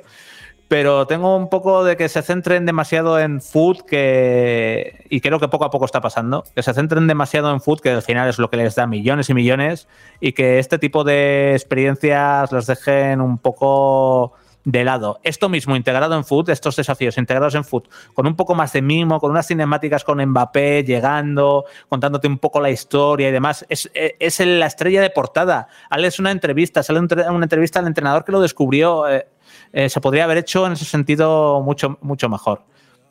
Así que pa para el resumen, después de dispersarnos tanto, eh, a nivel de modos de juego, eh, los que juguéis online, sobre todo a Clubes Pro y a Foot, sí que vais a tener cositas interesantes y los que juguéis offline, pues no tanto. Y a nivel técnico, eh, pues FIFA sigue, se, ve, se ve increíble. Las texturas no creo que hayan evolucionado mucho del año pasado, pero sí todo lo que rodea al estadio, al público, a la iluminación, al césped, a los estadios que han añadido, a los cánticos que han añadido. En ese sentido, el trabajo es, es, chapó. Y en, en, rendimiento, yo también me he encontrado con un buen rendimiento, tanto eh, en estabilidad en PlayStation 5, que es en lo que lo he jugado, como a nivel online. Aunque, claro, evidentemente, cuando estaba yo jugando, no había mucha gente jugando tampoco.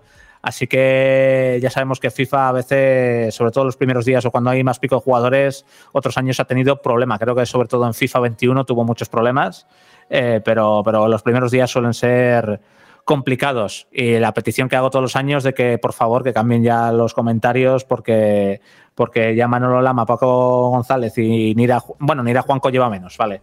Pero sí meten más líneas, pero los comentarios muchas veces no aciertan o están ya un poco pasados de, de moda. Y fíjate que luego a nivel personal, cuando, cuando escucho la radio, precisamente escucho a Manolo Lama. Pero es que en el, FIFA las líneas de diálogo tan repetidas ya me tienen un poco, un poco saturados y yo creo que FIFA podría impulsar, de hecho, a grandes narradores que hay en, en España. Esto no sé si ocurrirá en otros países, eh, porque no lo sé, pero, pero aquí vamos.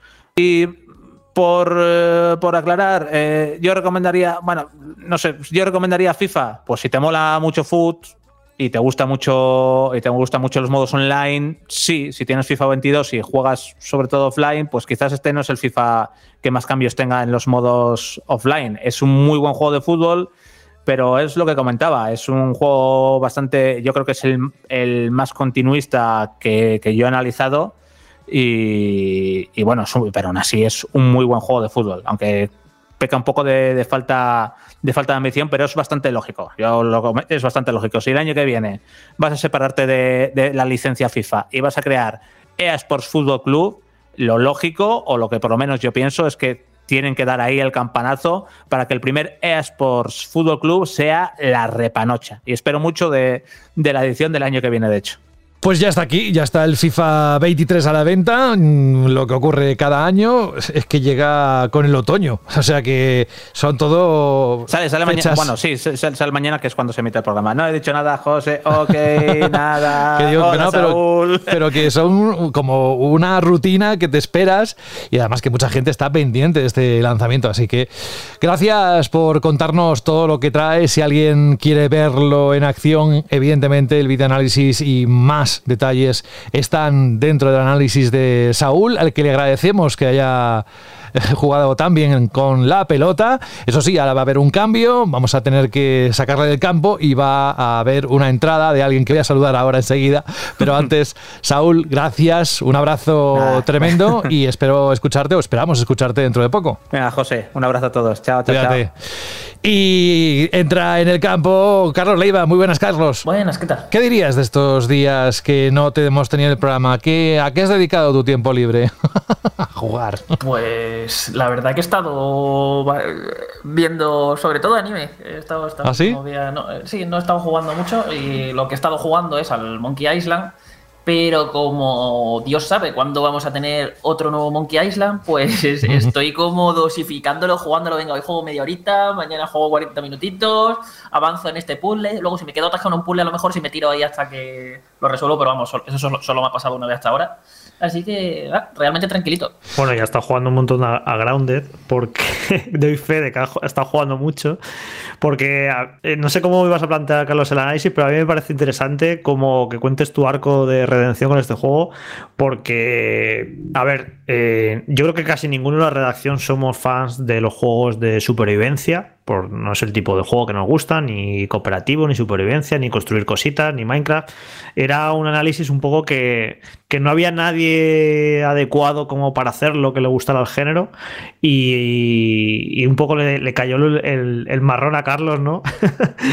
y yo sabía que, que le iba a costar y de hecho al principio pues no, no le estaba gustando y al final a base de echarle horas, echarle horas fue muy, muy curioso cómo iban pasando los días y cada vez le ibas viendo las virtudes y te iba gustando un poquito más y al final eh, te, te acabó gustando. Me, pareció curioso, ¿no? Como, como a veces ¿no? te pones con un juego que no es tu género y no es lo que te apetece a priori y te cuesta, pero como por trabajo has tenido que dedicarle horas y horas, al final te, te acaba gustando. Sí, a ver, es más o menos lo que dices tú. A mí el tema este de los juegos de supervivencia nunca me ha llamado demasiado. El, esto de ponerte ahí a conseguir millones de recursos, a cuidar, cuidado que te estás muriendo de hambre, ahora la sed, ahora fabrícate aquí un fuerte, ponte a craftear miles de cosas. Es algo que a mí no, no me atrae mucho porque me distrae un poco de lo que yo busco en un videojuego. Yo busco ir más, pues eso, irme a una aventura, hacer cosas y tal, y no el, uy, quiero hacer tal cosa, venga, pues vamos a tirarnos 20 años dando vueltas por aquí, buscando recursos, poniendo... Es algo que no, a mí no me suele entrar demasiado bien. Pero bueno, aquí se supone que, bueno, se supone no, aquí somos todos profesionales y cuando nos toca un juego que no es de nuestro gusto, no es de nuestro género, pues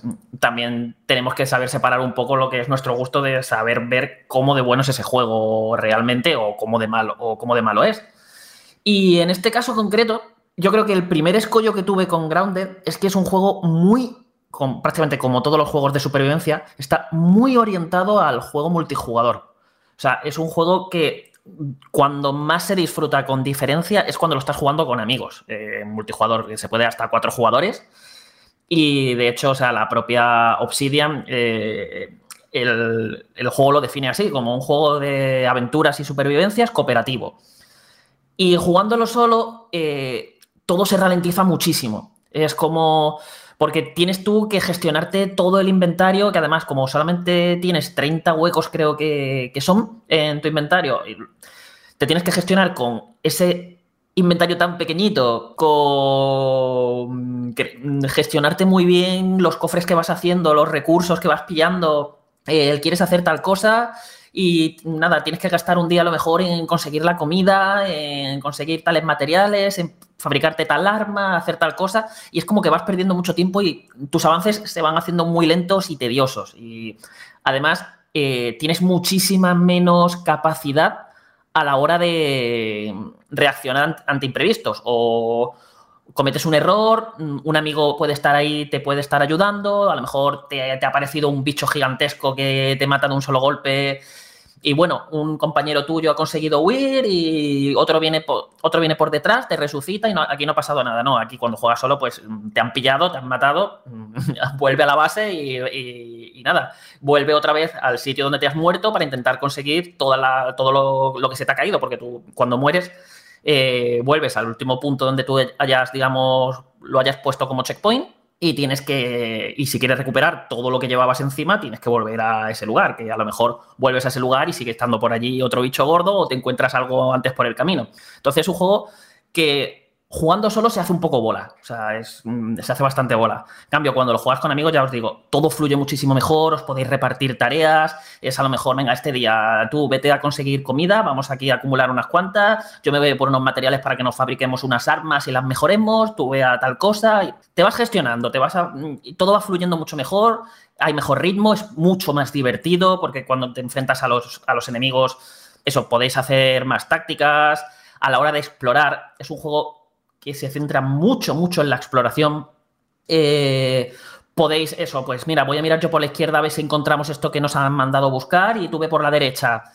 Al final, eh, ya os digo, es otro rollo completamente diferente. Y yo creo que si queréis disfrutar realmente de lo que propone Grounded, eh, jugadlo con amigos. Buscaos algunos amigos que también tengan Game Pass o se lo hayan comprado y jugadlo con ellos porque cambia muchísimo.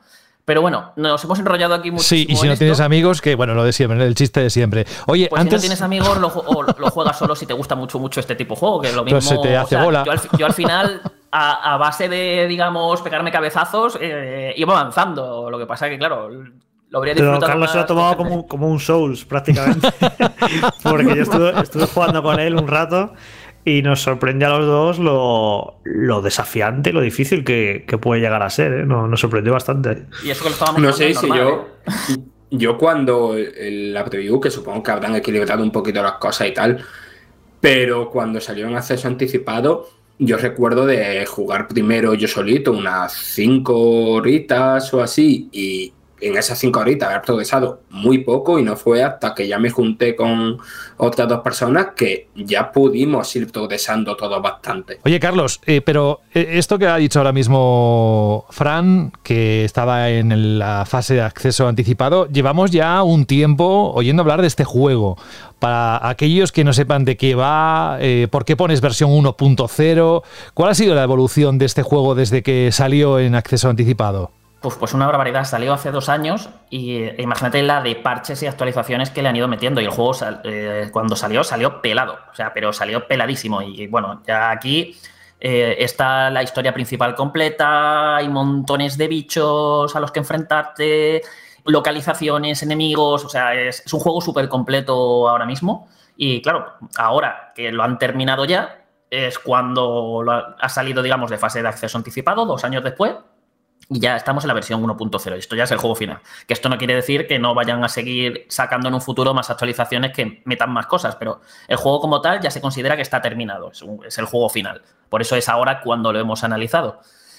Y a ver, ¿qué es Grounded? Pues Grounded es un juego de supervivencia que eh, para mí tiene dos cosas que lo diferencian de los demás y que a mí me resultan súper atractivas. Por un lado, su ambientación que es un poco, un poco no, o sea, es todo un homenaje a la película de Cariño encogido a los niños, que básicamente hay cuatro niños que un día se despiertan y se encuentran que eh, son de, tamaño microscópico y están en el jardín de una casa. Claro, en ese jardín pues todo se ve, de, con ese tamaño se ve todo gigantesco, insectos que son más grandes que ellos, eh, las briznas de hierbas que son, vamos, te tapan el sol de lo, de lo altas que son, y todo así como gigantesco, algo que el juego aprovecha y, usa de, de, manera muy inteligente eh, a la hora, digamos, de diseñar su mapa, de crear zonas, de, de diseñar retos para el jugador. Es algo que, que, aprovecha de formas muy chulas e incluso a la hora misma de, de buscarte tú los recursos. Por ejemplo, eh, necesitas agua para hidratarte, ¿vale? Eh, es un juego de supervivencia, tienes que beber.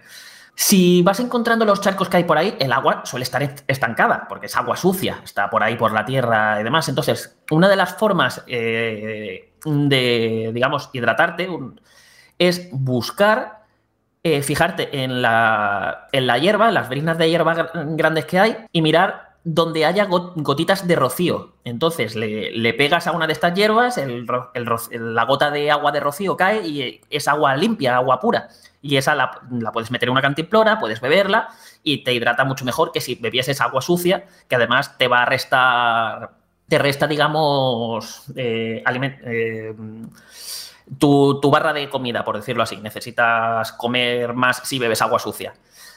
Entonces, cositas como esta, mm, como estos detalles, hay un montón a lo largo de, todo el juego. A la hora misma de conseguir materiales para, para craftearte equipo, porque sí, esto es un juego de supervivencia y eso significa que vais a tener que invertir muchísimo tiempo eh, en, en conseguir todo tipo de recursos, aprender nuevas recetas para fabricaros más cosas, mejorar vuestro equipo, porque aquí no vais a subir niveles como en un juego de rol. Aquí los niveles que subáis sirven para aprender más recetas y ya con esas recetas os hacéis el equipo y lo mejoráis para, digamos, que vuestro personaje se vaya haciendo más fuerte poco a poco. Y también hay un sistema en el que haciendo ciertas cosas vas aprendiendo mutaciones que te puedes equipar y esas mutaciones son habilidades pasivas para mejorarte, por ejemplo, de, cuando te enfrentas a hormigas hacen mucho más daño a las hormigas si tienes esa equipada o tienes más vida máxima. Típicas habilidades pasivas de estos juegos. Pero lo que realmente hace destacar para mí a, Grounded es que es un juego de Obsidian.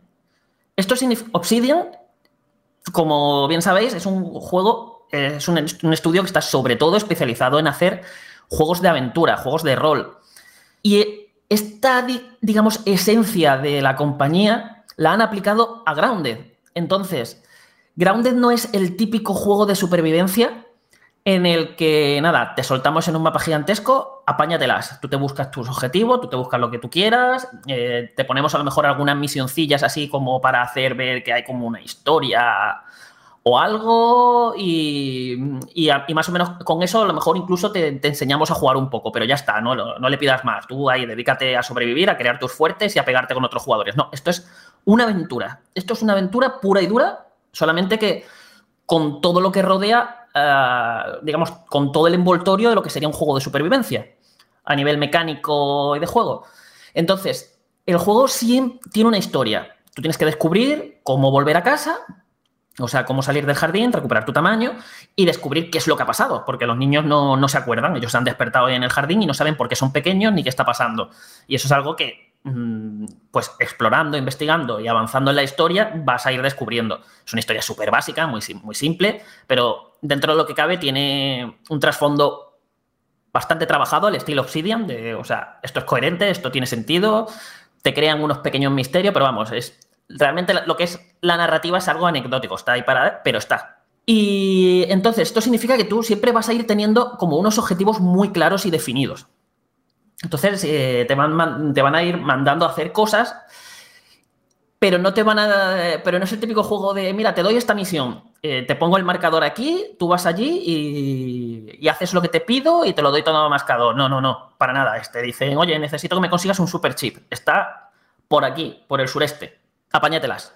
Entonces ahí es donde entra mucho del tema de la supervivencia, explorar. Es un juego que te está pidiendo todo el rato que explores, que te aprendas a orientar que esto además es algo que mola mucho porque generalmente eh, no estamos acostumbrados para tener nuestro minimapa, una brújula o abrimos el mapa, que aquí eso también está. Incluso puedes ir poniendo marcadores tú personalizados para poderte ir orientando.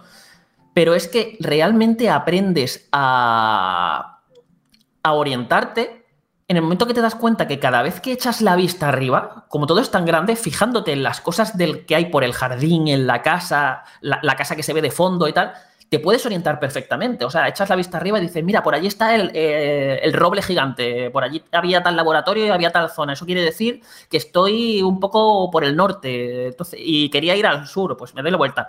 Es increíble, o sea, eso está conseguidísimo. Es un momento en el que echas la vista arriba y simplemente eso, fijándote en el entorno, ya más o menos te orientas. Es, eh, es, de esas cosas que os digo que, que, están muy logradas del juego, de cómo aprovecha el tamaño de los personajes para, para eso, para crearte, para aprovechar esta ambientación eh, tan especial que tiene el juego. Entonces, el tema de las misiones ya solamente ya, ya, te está pidiendo que explores, que te lo curres. Y esto también significa que te van a hacer vivir un montón de situaciones distintas, porque encima cada una de las regiones que te van a las que te van mandando eh, son completamente distintas y tienes que prepararte muy bien para lo que te vas a encontrar en ellas e irte adaptando a todo lo que te va saliendo. A mí me ha recordado en estructura, salvando las distancias, pero me ha recordado a lo que cabría esperar, por ejemplo, de un Zelda, porque al final el juego es un poco así, es, tienes un mapa central, o sea, lo que sería todo el jardín, que es bastante grande, y al final hay un momento, o sea, casi al principio del juego hay un momento en el que te dicen, oye, necesito que me consigas cuatro super chips. Y prácticamente para conseguir esos cuatro super chips tienes que ir a cuatro mazmorras. Pero, y ahí ya tienes que vivir tú la aventura de encontrar la mazmorra, llegar hasta ella, porque a, veces tú la vas a encontrar, pero no vas a tener ni idea de cómo acceder dentro, y una vez acceder dentro, pues nada, superar la mazmorra, que suelen ser, que suelen ser unos laboratorios. Luego también hay otras mazmorras más opcionales, como hormigueros y cosas así, que, que, por cierto son un auténtico lío. Cuando, cada vez que me metía en un hormiguero, eh, o sea, tardaba horas en salir de allí. Y, y entonces tienes esa sensación todo el rato de aventura. Por ejemplo, esto lo vio Jorge cuando en las sesiones, sesiones jugando conmigo. Una de las primeras de las primeras mazmorras a las que te mandan, te dicen, está por aquí, en, esta parte.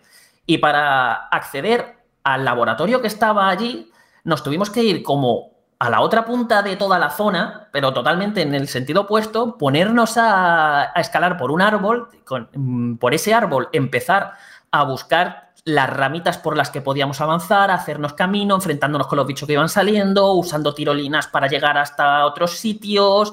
Y ya una vez llegábamos a la mazmorra nos pedían que, no, que teníamos que conseguir los trozos de una contraseña.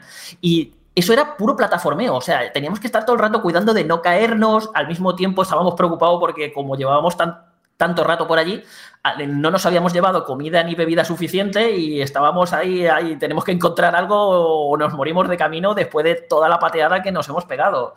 Pero es que eh, lo mismo ahí, que con toda esta zona de aventuras y plataformeo que tiene la primera mazmorra, te vas a la segunda y está en una charca. Y entonces te tienes que hacer un equipo para aguantar bajo el agua y para poderte enfrentar a enemigos subacuáticos. Que las armas normales eh, funcionan muy mal bajo el agua y te tienes que crear armas que funcionen bien bajo el agua. Y ahí ya estás, ahí ya te cambia el rollo completamente porque estás agobiado por no ahogarte. Cuando te estás metiendo en el agua, ahí en el estanque hay una carpa gigante que como te vea te mata de un golpe y tienes que ir ocultándote de ella mientras vas buscando el camino, te intentas no ahogar y encima te atacan bichos. Y, luego cuando llegas a las profundidades vas encontrándote más cosas, pero es que luego pasas a la siguiente y te encuentras una zona infectada por unas esporas muy de las sofás eh, que infecta a los, a los bichos, los convierte en una especie de zombies con, con hongos y, te van explotando en la cara y tienes, tienes que ir con una máscara de gas apañándote ahí mientras, un, vamos, te persiguen unos bichos que tienen una mala leche increíble. Y así es todo el rato el juego. Tienes esa sensación de estar viviendo una gran aventura y es lo que a mí realmente, o sea, yo creo que es lo que más me ha gustado de Grounded y lo que lo diferencia de los demás, porque además, al estar diseñado así, también se han preocupado mucho en lo que es el diseño de niveles, no solo en que el mapa, eso, esté tan bien diseñado que tú eches la vista arriba, te puedas orientar, te vayas en, las cosas estén colocadas con cabeza, no, sino que eso es propio, ese propio diseño que tiene el mapa te vaya retando con nuevos tipos de situaciones y que haga que lo que vayas viviendo sea interesante. Y, y ya os digo, jugar esto en cooperativo eh, es muy divertido. Yo creo que es un juego que, que, va a calar, que va a gustar. Porque es eso, está muy bien diseñado, tiene ese toquecito de aventura de Tan de Obsidian con su final. De hecho, tiene una mazmorra final bastante puñetera. Y luego que tiene muchos contenidos of- para que os entretengáis, no solo con la historia. Hay actividades de aguantar oleadas de bichos que van siendo atraídas hacia un dispositivo. Hay unos jefes gigantescos que suerte para matarlos. Eh, tiene, ya os digo, tiene mucha amiga. Quizás lo que las cosillas que menos me han gustado es, aparte de lo que he comentado de que, claro, esto está muy diseñado para jugar en cooperativo y aunque deje jugar para un solo jugador, eh, el juego pierde mucho. Eh, cosas que no me han gustado, por ejemplo, es el sistema de combate, es muy básico. Al final, eh, que mates a un bicho o no, depende más de cómo te hayas preparado previamente a lo que hagas durante el combate. Es- se basa mucho en el combate cuerpo a cuerpo. Puedes hacer paradas perfectas si, te de- si bloqueas en el momento justo que vas a recibir un golpe. Tienes que gestionar un poquito la barra de resistencia cuando estás pegando, pero poco más. Eh, quizás también tiene, bueno, también te puedes crear un arco para atacar a distancia. Pero ya os digo, es como un poco básico y caótico todo. Algo que además se ve agravado por la inteligencia artificial de los, de los insectos. La parte positiva es que hay muchos tipos de bichos, hay montones de tipos de bichos y más o menos te tienes que ir preparando para cada uno y tienes que saber cuál es su punto débil. Rollo a las mariquitas, pues atácale, a- las patas porque si le das en el cuerpo le vas a hacer poco daño. Ese tipo de, de cosillas, pero que aunque sean muchos bichos, al final es que la inteligencia artificial que tienen es mm, tienden a quedarse atascados por el escenario, con algunos elementos, con la hierba que se van encontrando. Es como que no interactúan bien con el escenario y a veces incluso se han dado situaciones de quedarse atascados completamente en sitios e incapaces de poder atacar. Me he encontrado algún que otro bicho que se me ha quedado completamente quieto y es lo que le quita un poco de gracia. Eh, que a ver, también yo he disfrutado casi más, o sea, he disfrutado casi más, no. Una- yo creo que se disfruta más aquí la parte de aventura y exploración, de ir descubriendo el jardín, adaptar, adaptarte a las situaciones que te va saliendo, el ir mejorando tú como, no solo como, el, como personaje, mejorando el equipo, sino que también como jugador. Porque de estar completamente perdido, que te han soltado ahí en mitad de un jardín, nadie te está explicando nada, a ya llevar varias horas de juego y irte moviendo por el jardín como te da la gana, enfrentándote a bichos que antes te machacaban y ahora los destrozas tú, eh, te cambia mucho el rollo y es muy satisfactorio todo esto. Yo te iba a preguntar, Carlos, o sea, primero que la sensación que me ha dado al escuchar tu análisis y al leerlo, lo que esperaba y lo que se convirtiera el juego después de aquella de aquel principio del acceso anticipado. Pero también te iba a preguntar sobre al principio del juego, no sé si seguiría estando en el mismo punto, pero hay como un puzzle muy sencillito, pero puzzle típico puzzle ambiental, ¿no? De, o sea, de escenario, que, que no sé qué, aunque no era muy profundo, pero era original, o estaba guay encontrárselo. Y hay mucho más de eso, de puzzles de, de ese tipo. Sí, hay muchas situaciones así que le vas a tener que dar alguna que otra vuelta al coco, aunque simplemente sea el propio hecho de ir mirando el escenario y detectar bien por dónde tirar, cómo, cómo ir, qué hacer.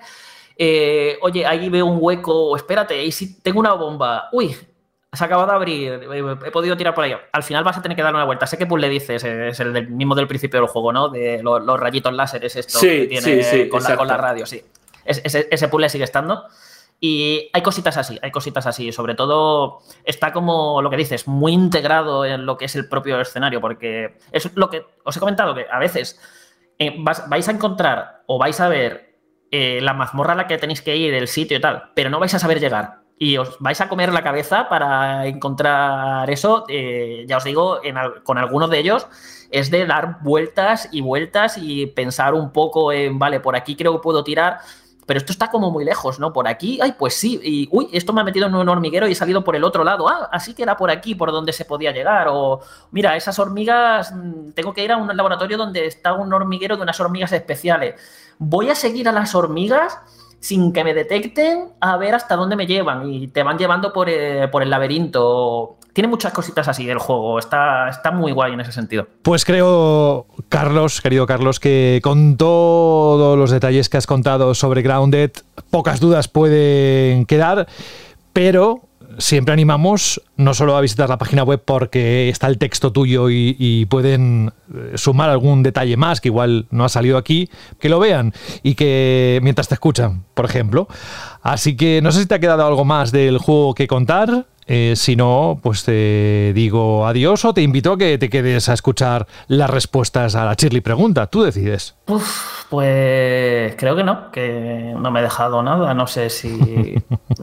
No sé si Jo- Jorge también ha probado el juego. No sé qué le pareció el ratito que lo estuvo jugando conmigo. Sí, me parece bastante interesante y bueno, lo que has comentado, que es que hay gente que se toma broma y es cierto que hay un poco, a mí me gusta esta broma, lo de que cuando dices que un juego es mejor en cooperativo o que en cooperativo si es divertido y jugando solo no, y te dice la gente, claro, que con amigos en cooperativo cualquier cosa es divertida, ¿sabes? Hasta, yo qué sé, reventar burbujitas de plástico de estas de aire. Pero es cierto que se nota que hay juegos pues, que están enfocados a eso, a jugar en equipo, a repartirte tareas, a resucitarte, etcétera, etcétera. Y bueno, pues este es uno, es uno de ellos, ¿no? Y incluso yo diría que ni dos siquiera, que mejor entre tres, entre cuatro.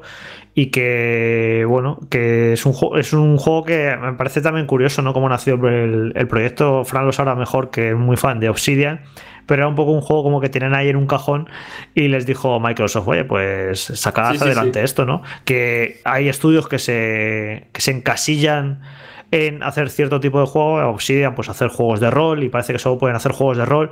Y yo creo que es un soplo de aire fresco a veces en un estudio el salirse de su zona de confort, de los tipos de juegos que saben hacer y probar a hacer algo distinto. Yo creo que además les tiene que venir bien. eh, tienen que aprender cosas al hacer otro tipo de género, tienen que servir para que la gente se refresque y se airee de, hacer lo mismo, les puede servir para experimentar. Yo creo que este tipo de, proyecto en grandes estudios, hacer juegos más pequeños o más experimentales y que se salgan de lo habitual, creo que debería ser algo casi que fuera costumbre en los, en los grandes estudios. Pues aquí nos quedamos. Vamos a dejar el análisis de Grounded y vamos a la siguiente parte del programa. Carlos Leiva, muchísimas gracias por estar con nosotros. Esperamos dentro de unos días que estés de nuevo motivado y ya no vi- viendo tanto anime, sino con, con más juegos y más trabajo, que tú sabes que llega la temporada, iba a decir complicada, pero también eh, Ya, ya, pero deseada. déjame, pero, pero déjame al menos mi tiempo libre que pueda no jugar. ¿no? Claro que sí, claro que sí. Pero yo sé que te gustan tanto los videojuegos que cuando salgan esos, que yo qué sé, se me ocurre Bayonetta 3 o alguno de esos que sabes que. Nah, que- si no te preocupes, ya me acaba de llegar justo el Valkyrie Elysium, que lo tenía muchas ganas, así que por- ahora, eh, en vez de quedarme a escuchar la chicle pregunta, lo siento por los que la hayáis respondido, pero yo, yo me voy a jugar lo que le tengo, que le tengo ganitas. Y luego dice unos segundos antes que déjame con mi tiempo libre. Carlos, yo me lo gestiono, yo me lo gestiono. claro que sí. Un abrazo muy grande, cuídate. Venga, hasta luego. Chao.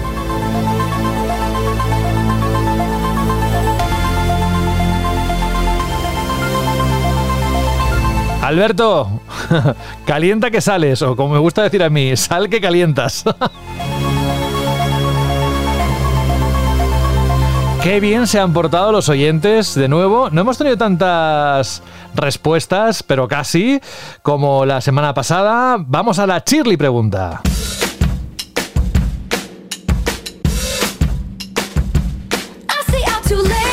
Me refería a las respuestas ah, de los oyentes por voz, eh, con voz, eh, que han enviado por correo electrónico a eh, una dirección que es radio.bandal.net. Lo digo porque ahora solemos contarlo al final, ¿verdad, Alberto? Pero hoy lo vamos a decir al principio. Si queréis participar, hay en juego dos auriculares que seguro que os van a interesar.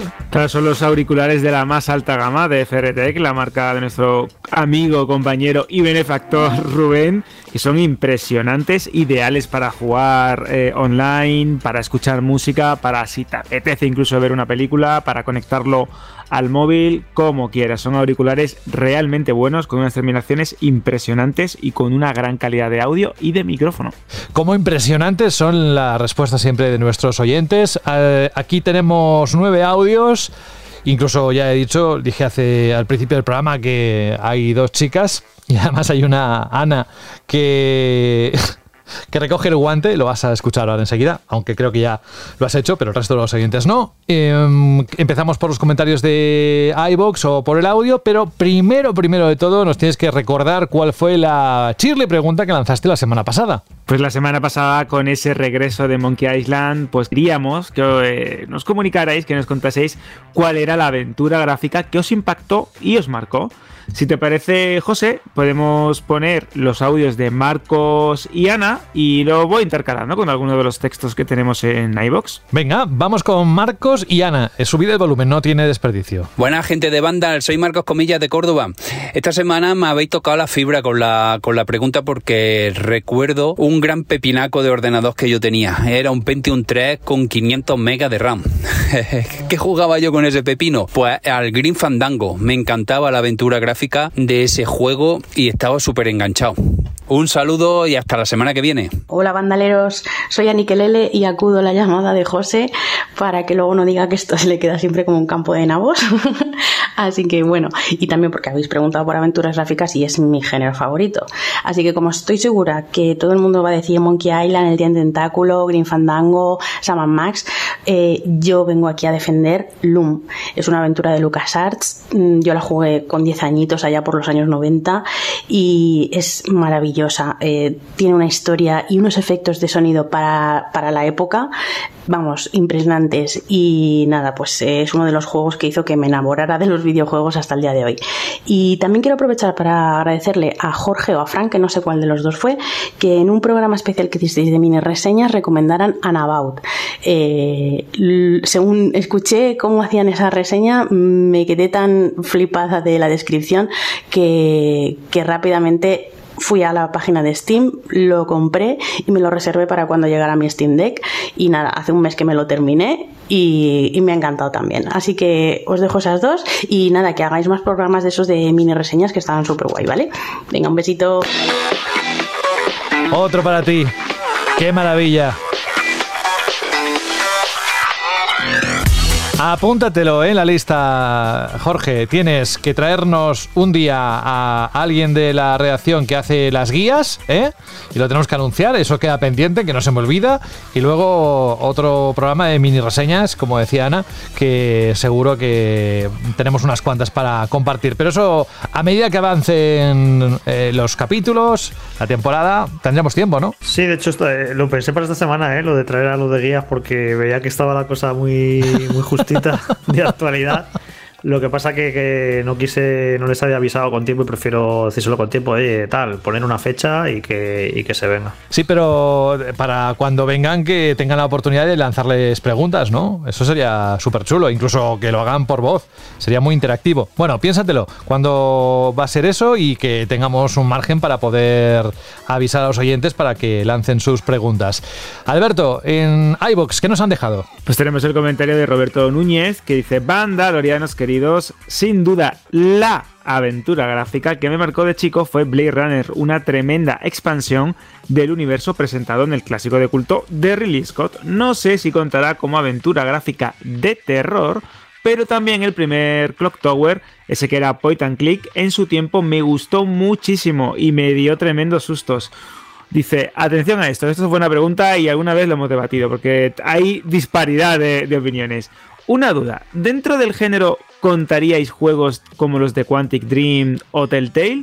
Porque de ser así, incluiría a Wolf Among Us, que es un juegazo de pe a pa. Un abrazo gigante.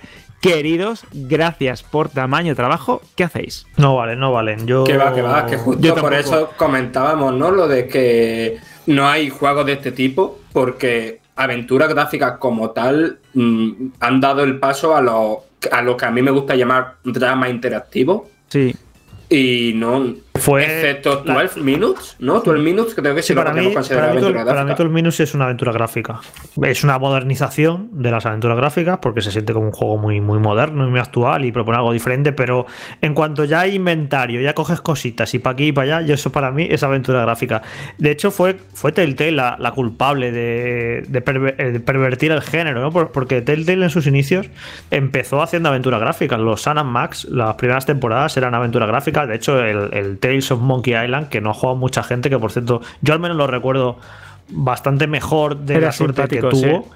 Eh, también era todavía aventura gráfica y llegó un momento, el antes y el después, eh, lo marcó sin duda el Walking Dead. Walking Dead ya no era una aventura gráfica, ya era una aventura narrativa. Fue un exitazo e inauguró este género de aventuras narrativas, aunque ya había aventuras narrativas anteriormente, evidentemente. La propia Quantic Dream ya había hecho esto.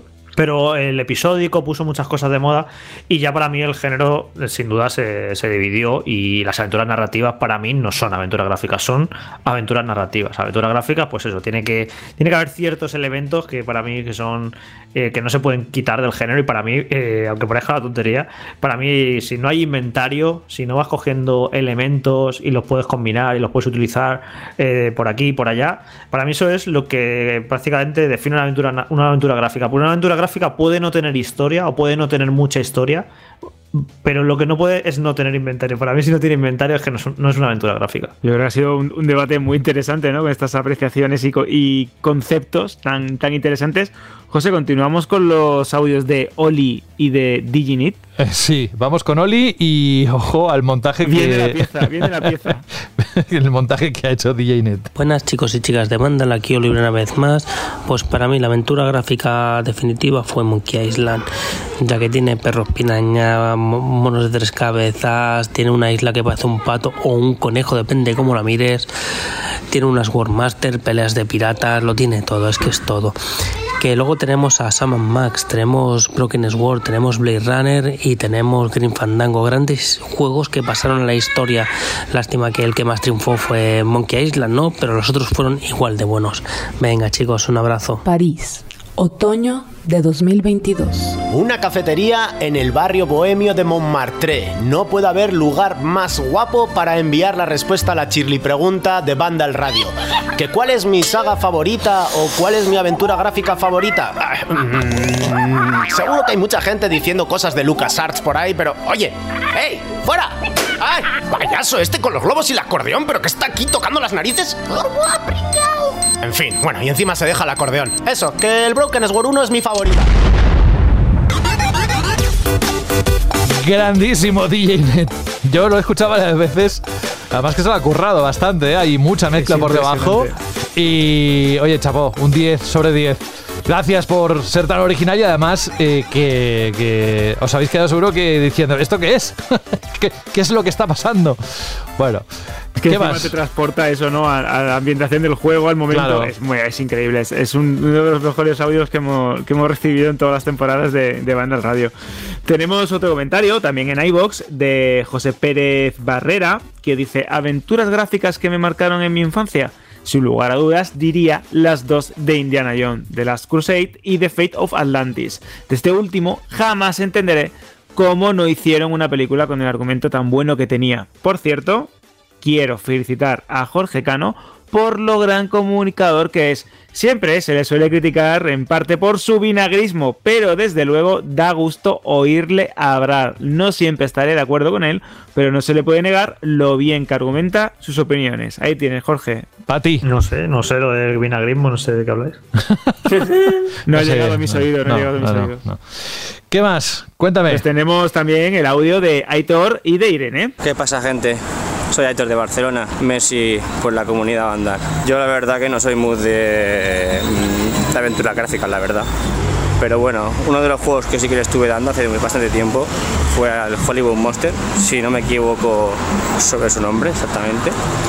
Y la verdad que ese sí que me atrapó y me gustó. Pero poco más puedo decir sobre este género, la verdad. Bueno, un saludo y seguir así. Buenos días, chicos. Pues la aventura gráfica con la que me he disfrutado, aunque no está nunca entre las mejores, es la saga de The Pony, ya que con esta tiene una buena risa asegurada. Un saludo y enhorabuena por el programa. Ahí estaban Aitor y, e Irene. Qué mítico es Hollywood Monster. Es que, sí, sí, sí, es que me, Tengo me, he visto, me he visto de pequeñito ahí jugándolo, macho. Mira que era jodido, de retorcido, puzzles absurdos, injustos, dificilísimo. Y yo creo que eso todavía hace que, te, que se te grabe más a fuego lo canutas que lo pasaste con ese juego, lo divertidos que eran las situaciones. Me parece un, un clasicazo, vamos. Sabía, sabía reírse del género, de, to- de todas las criaturas de Hollywood. Tenía algunos escenarios impresionantes. Recuerdo un museo increíble. Eran, eran juegos muy divertidos y que además se te quedaban en la, en la cabeza. Hombre, luego estos realmente te juegos, pasabas Alberto, rato. de Dynamics, ¿cuánto costaban? Eh, 3.000 pesetas, ¿era? ¿no? Mil Algo así. pesetas, 1500. Sí, estos ya eran depende. de a lo mejor 2.500, 3.000 pesetas, ¿eh? pero lo pagabas encantado. Encima eran, eran ediciones bastante cuidadas, además. Tenían su buen libreto, su buena presentación, estaban muy chulas. Y aparte era eso, eran juegos que sabías que te iban a durar X horas, porque realmente no sabías ni cómo era de largo ni cuánto tiempo te ibas a quedar atascado, y que encima molaban mucho porque a lo mejor te los, se lo pillaban tus colegas, se quedaban atascados en un sitio, tú los ayudabas, avanzaban ellos, se los prestabas y te dejaban ellos. Yo, por ejemplo, el de Blade Runner lo, llegué a jugar porque se lo compró un amigo mío y te, yo era fanático de la película, me gustó muchísimo en su momento, mi padre también, etcétera. Y me acuerdo que con ese juego flipábamos. Y ahora con la remasterización tan pocha que han hecho, nos hemos llevado un chasco. Pero ahora, bueno. ahora que ha dicho lo de. Bueno, que he dicho esto, que las, eh, las ediciones estas que, que Dynamic Multimedia, que las luego FX, que las cuidaba bastante, que eran precios que salían a 2.000, 3.000 pesetas y, y venía con su libreto y con sus cositas. Yo no entiendo ya cómo la gente tiene ganas de, de comprar juegos en físicos. A mí me parece tan triste cuando abres un juego nuevo ahora. Y te viene no absolutamente seguridad. nada. Que no viene ni un triste papel de nada. Es como el disco ahí pelado y la caja vacía. Me da una tristeza que te lo juro que es que se me quita las ganas de, de comprar juegos simplemente por eso, por esa tristeza de abrir la caja y que no venga ni nada, ni nada, absolutamente ni un, un triste papel. Daba mucha pena. Incluso antes había incluso, bueno, tú lo sabes también, que había juegos que traían o mapas, o pequeñas pistas, o ayudas, o contexto para determinados juegos de rol, juegos de aventura, juegos de aventura gráfica. Y eso realmente, pues, te involucraba de una manera distinta con el título. No era solo pues pulsar X o lo que sea, sino que tenías un companion, una, una referencia, una guía que te podía servir también pues para ampliar un poco más la experiencia o si estabas cansado y te quedabas bloqueado para darle vueltas por si encontrabas alguna pista del manual. Eran, eran otros tiempos, la verdad. Esto como los discos de vinilo, que cuando escuchabas el disco dabas mil vueltas al disco por delante, por detrás, lo que había Ah, dentro. bueno, la funda. Sí, pero te pasabas el rato mientras escuchabas la música del disco. Eran otros momentos, esto ha cambiado y a ver cómo evoluciona, pero lo que todavía quedan son algunas respuestas. ¿Audio o iBox? Vamos a continuar con otro de los comentarios en iBox, el de Sinue, que dice: Buen programa, familia. Primero de todo, enhorabuena por la nueva temporada. Un placer volver a escucharos. Respondiendo a la me quedo con el maravilloso Valiant Hearts, una historia increíble, música extraordinaria y un final, madre mía, qué final. Muy recomendable a quien no lo haya probado. Ojo con la lagrimita final. Es un auténtico juegazo. Un fuerte abrazo, nos decía este oyente. Y antes de finalizar con los audios de Sapporo, o Bad Cantabria o Marcos, tenemos un comentario más en iBox que dice Adako lo siguiente: Hola, bandaleros. Respecto a vuestra Shirley pregunta, son tantas las aventuras gráficas que me marcaron durante la infancia, desde Day of Tentacle, que fue la primera que jugué, Maniac Mansion, que siempre me ter- terminaba preso, a Hollywood Monster y su maldita flor, con lo que costaba conseguirla. Pero si he de hablar de una sola, hablaré de un producto patrio, con Mortadelo y Filemón en esa aventura de cine, dos vaqueros chapuceros y terror, espanto y pavor que era una sorpresa, ya que si, disponí- si disponías de ambos juegos, se desbloqueaba una tercera aventura gráfica de Parque Jurásico. Esto sí que era una oferta y no las del Carrefour. o las que venden con la PlayStation 5, ¿no? Esos megapacks.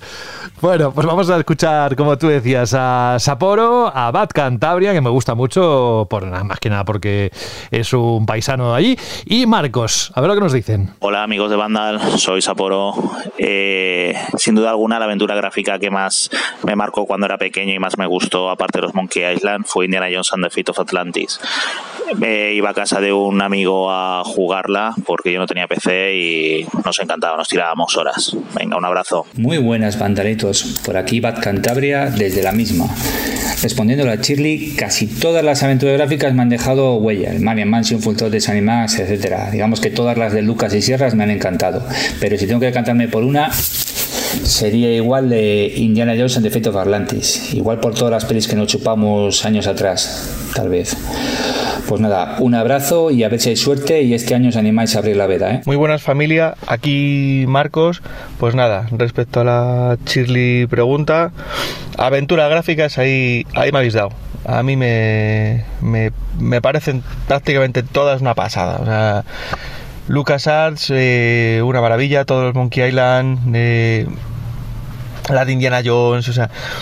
Pero vamos, si hay que quedarse con algo, algo en concreto, yo me quedo con el primer mundo disco, ¿vale? Que ya sé que no es de Lucas, pero para mí ese juego es una, una auténtica pasada. Doblado por los Monty Python, un arte gráfico que es una maravilla y no sé, un juego muy cachondo en el que además me reí un huevo. Así que nada, un saludo muy fuerte para todos. Pues ya veis, cada uno tiene sus gustos, pero desde luego el que más, el que menos, una aventura gráfica se le echa un ojillo a ver qué es y para adentro. Es que es un género que ojalá vuelva otra vez a tener el, el éxito, el auge que tenía hace unos años, ¿verdad, Alberto? Porque se pueden hacer maravillas. Sí, aparte es un, un género muy nostálgico que está muy vinculado a una época y una etapa muy bonita del mundo del videojuego, que tiene también pues una relación no especial con toda una generación de jugadores, que fue durante, como bien comentaba Jorge en el programa pasado, el género predilecto, la definición de videojuego para muchísimas personas y que hemos visto que a lo largo de los años pues se han llegado a, a- a producir bajo su, su bandera o sus características pues algunos de los mejores títulos de su época y posiblemente, y sin él posiblemente, algunos de los mejores videojuegos de la historia. Así que es algo que tenemos muy dentro, muy en nuestro corazoncito, en la patata, todos los aficionados a, al ocio electrónico, lo que es una buena aventura gráfica y aquella que nos marcó. Enhorabuena eh, a todos ellos porque participan en el sorteo de esas dos unidades de auriculares que comentado Alberto hace un momento.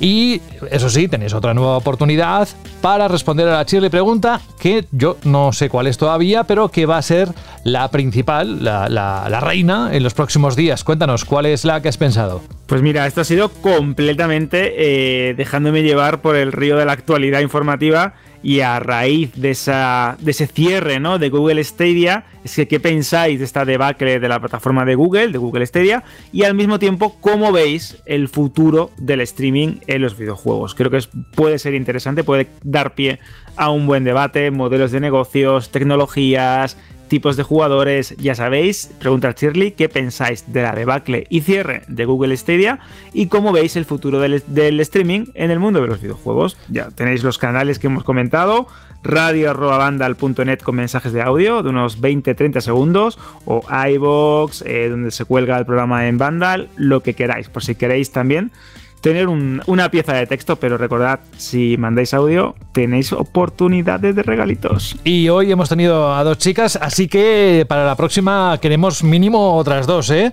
Que se animen para participar también en el sorteo porque nos encanta escuchar voces femeninas en el programa. Bueno, pues mm, nada más. Tan solo, Alberto, desearte una feliz semana de aquí hasta que nos volvamos a encontrar en Banda Radio en la próxima edición. Alberto González, un abrazo, cuídate mucho. Un abrazo muy fuerte, José. Adiós. Todavía con jet lag, pero aguantando como un campeón. Fran G. Matas, de ese viaje de Canadá, recién aterrizado, pero ha querido estar aquí con nosotros, lo cual te damos un doble abrazo. Gracias, querido. Nada, ello ya sabes, yo aquí siempre al pie del cañón y que, joder, que me lo paso muy bien aquí con vosotros charlando de videojuegos. Fran, eh, descansa y hasta la próxima semana. Hasta la próxima semana. Chao. Ahora no sé qué hacer. No sé si preguntarte, Jorge, qué hay para la próxima semana. No, no pregunte, no pregunte. No pregunto, no pregunto, vale. no, no pregunto. Pues nada, que tú también descanses, que dentro de unos días a ver qué nos depara también la actualidad. Fíjate lo de esta idea que ni contábamos con ello. Y también un abrazo para ti, Jorge. Igualmente, hasta la próxima semana. Chao.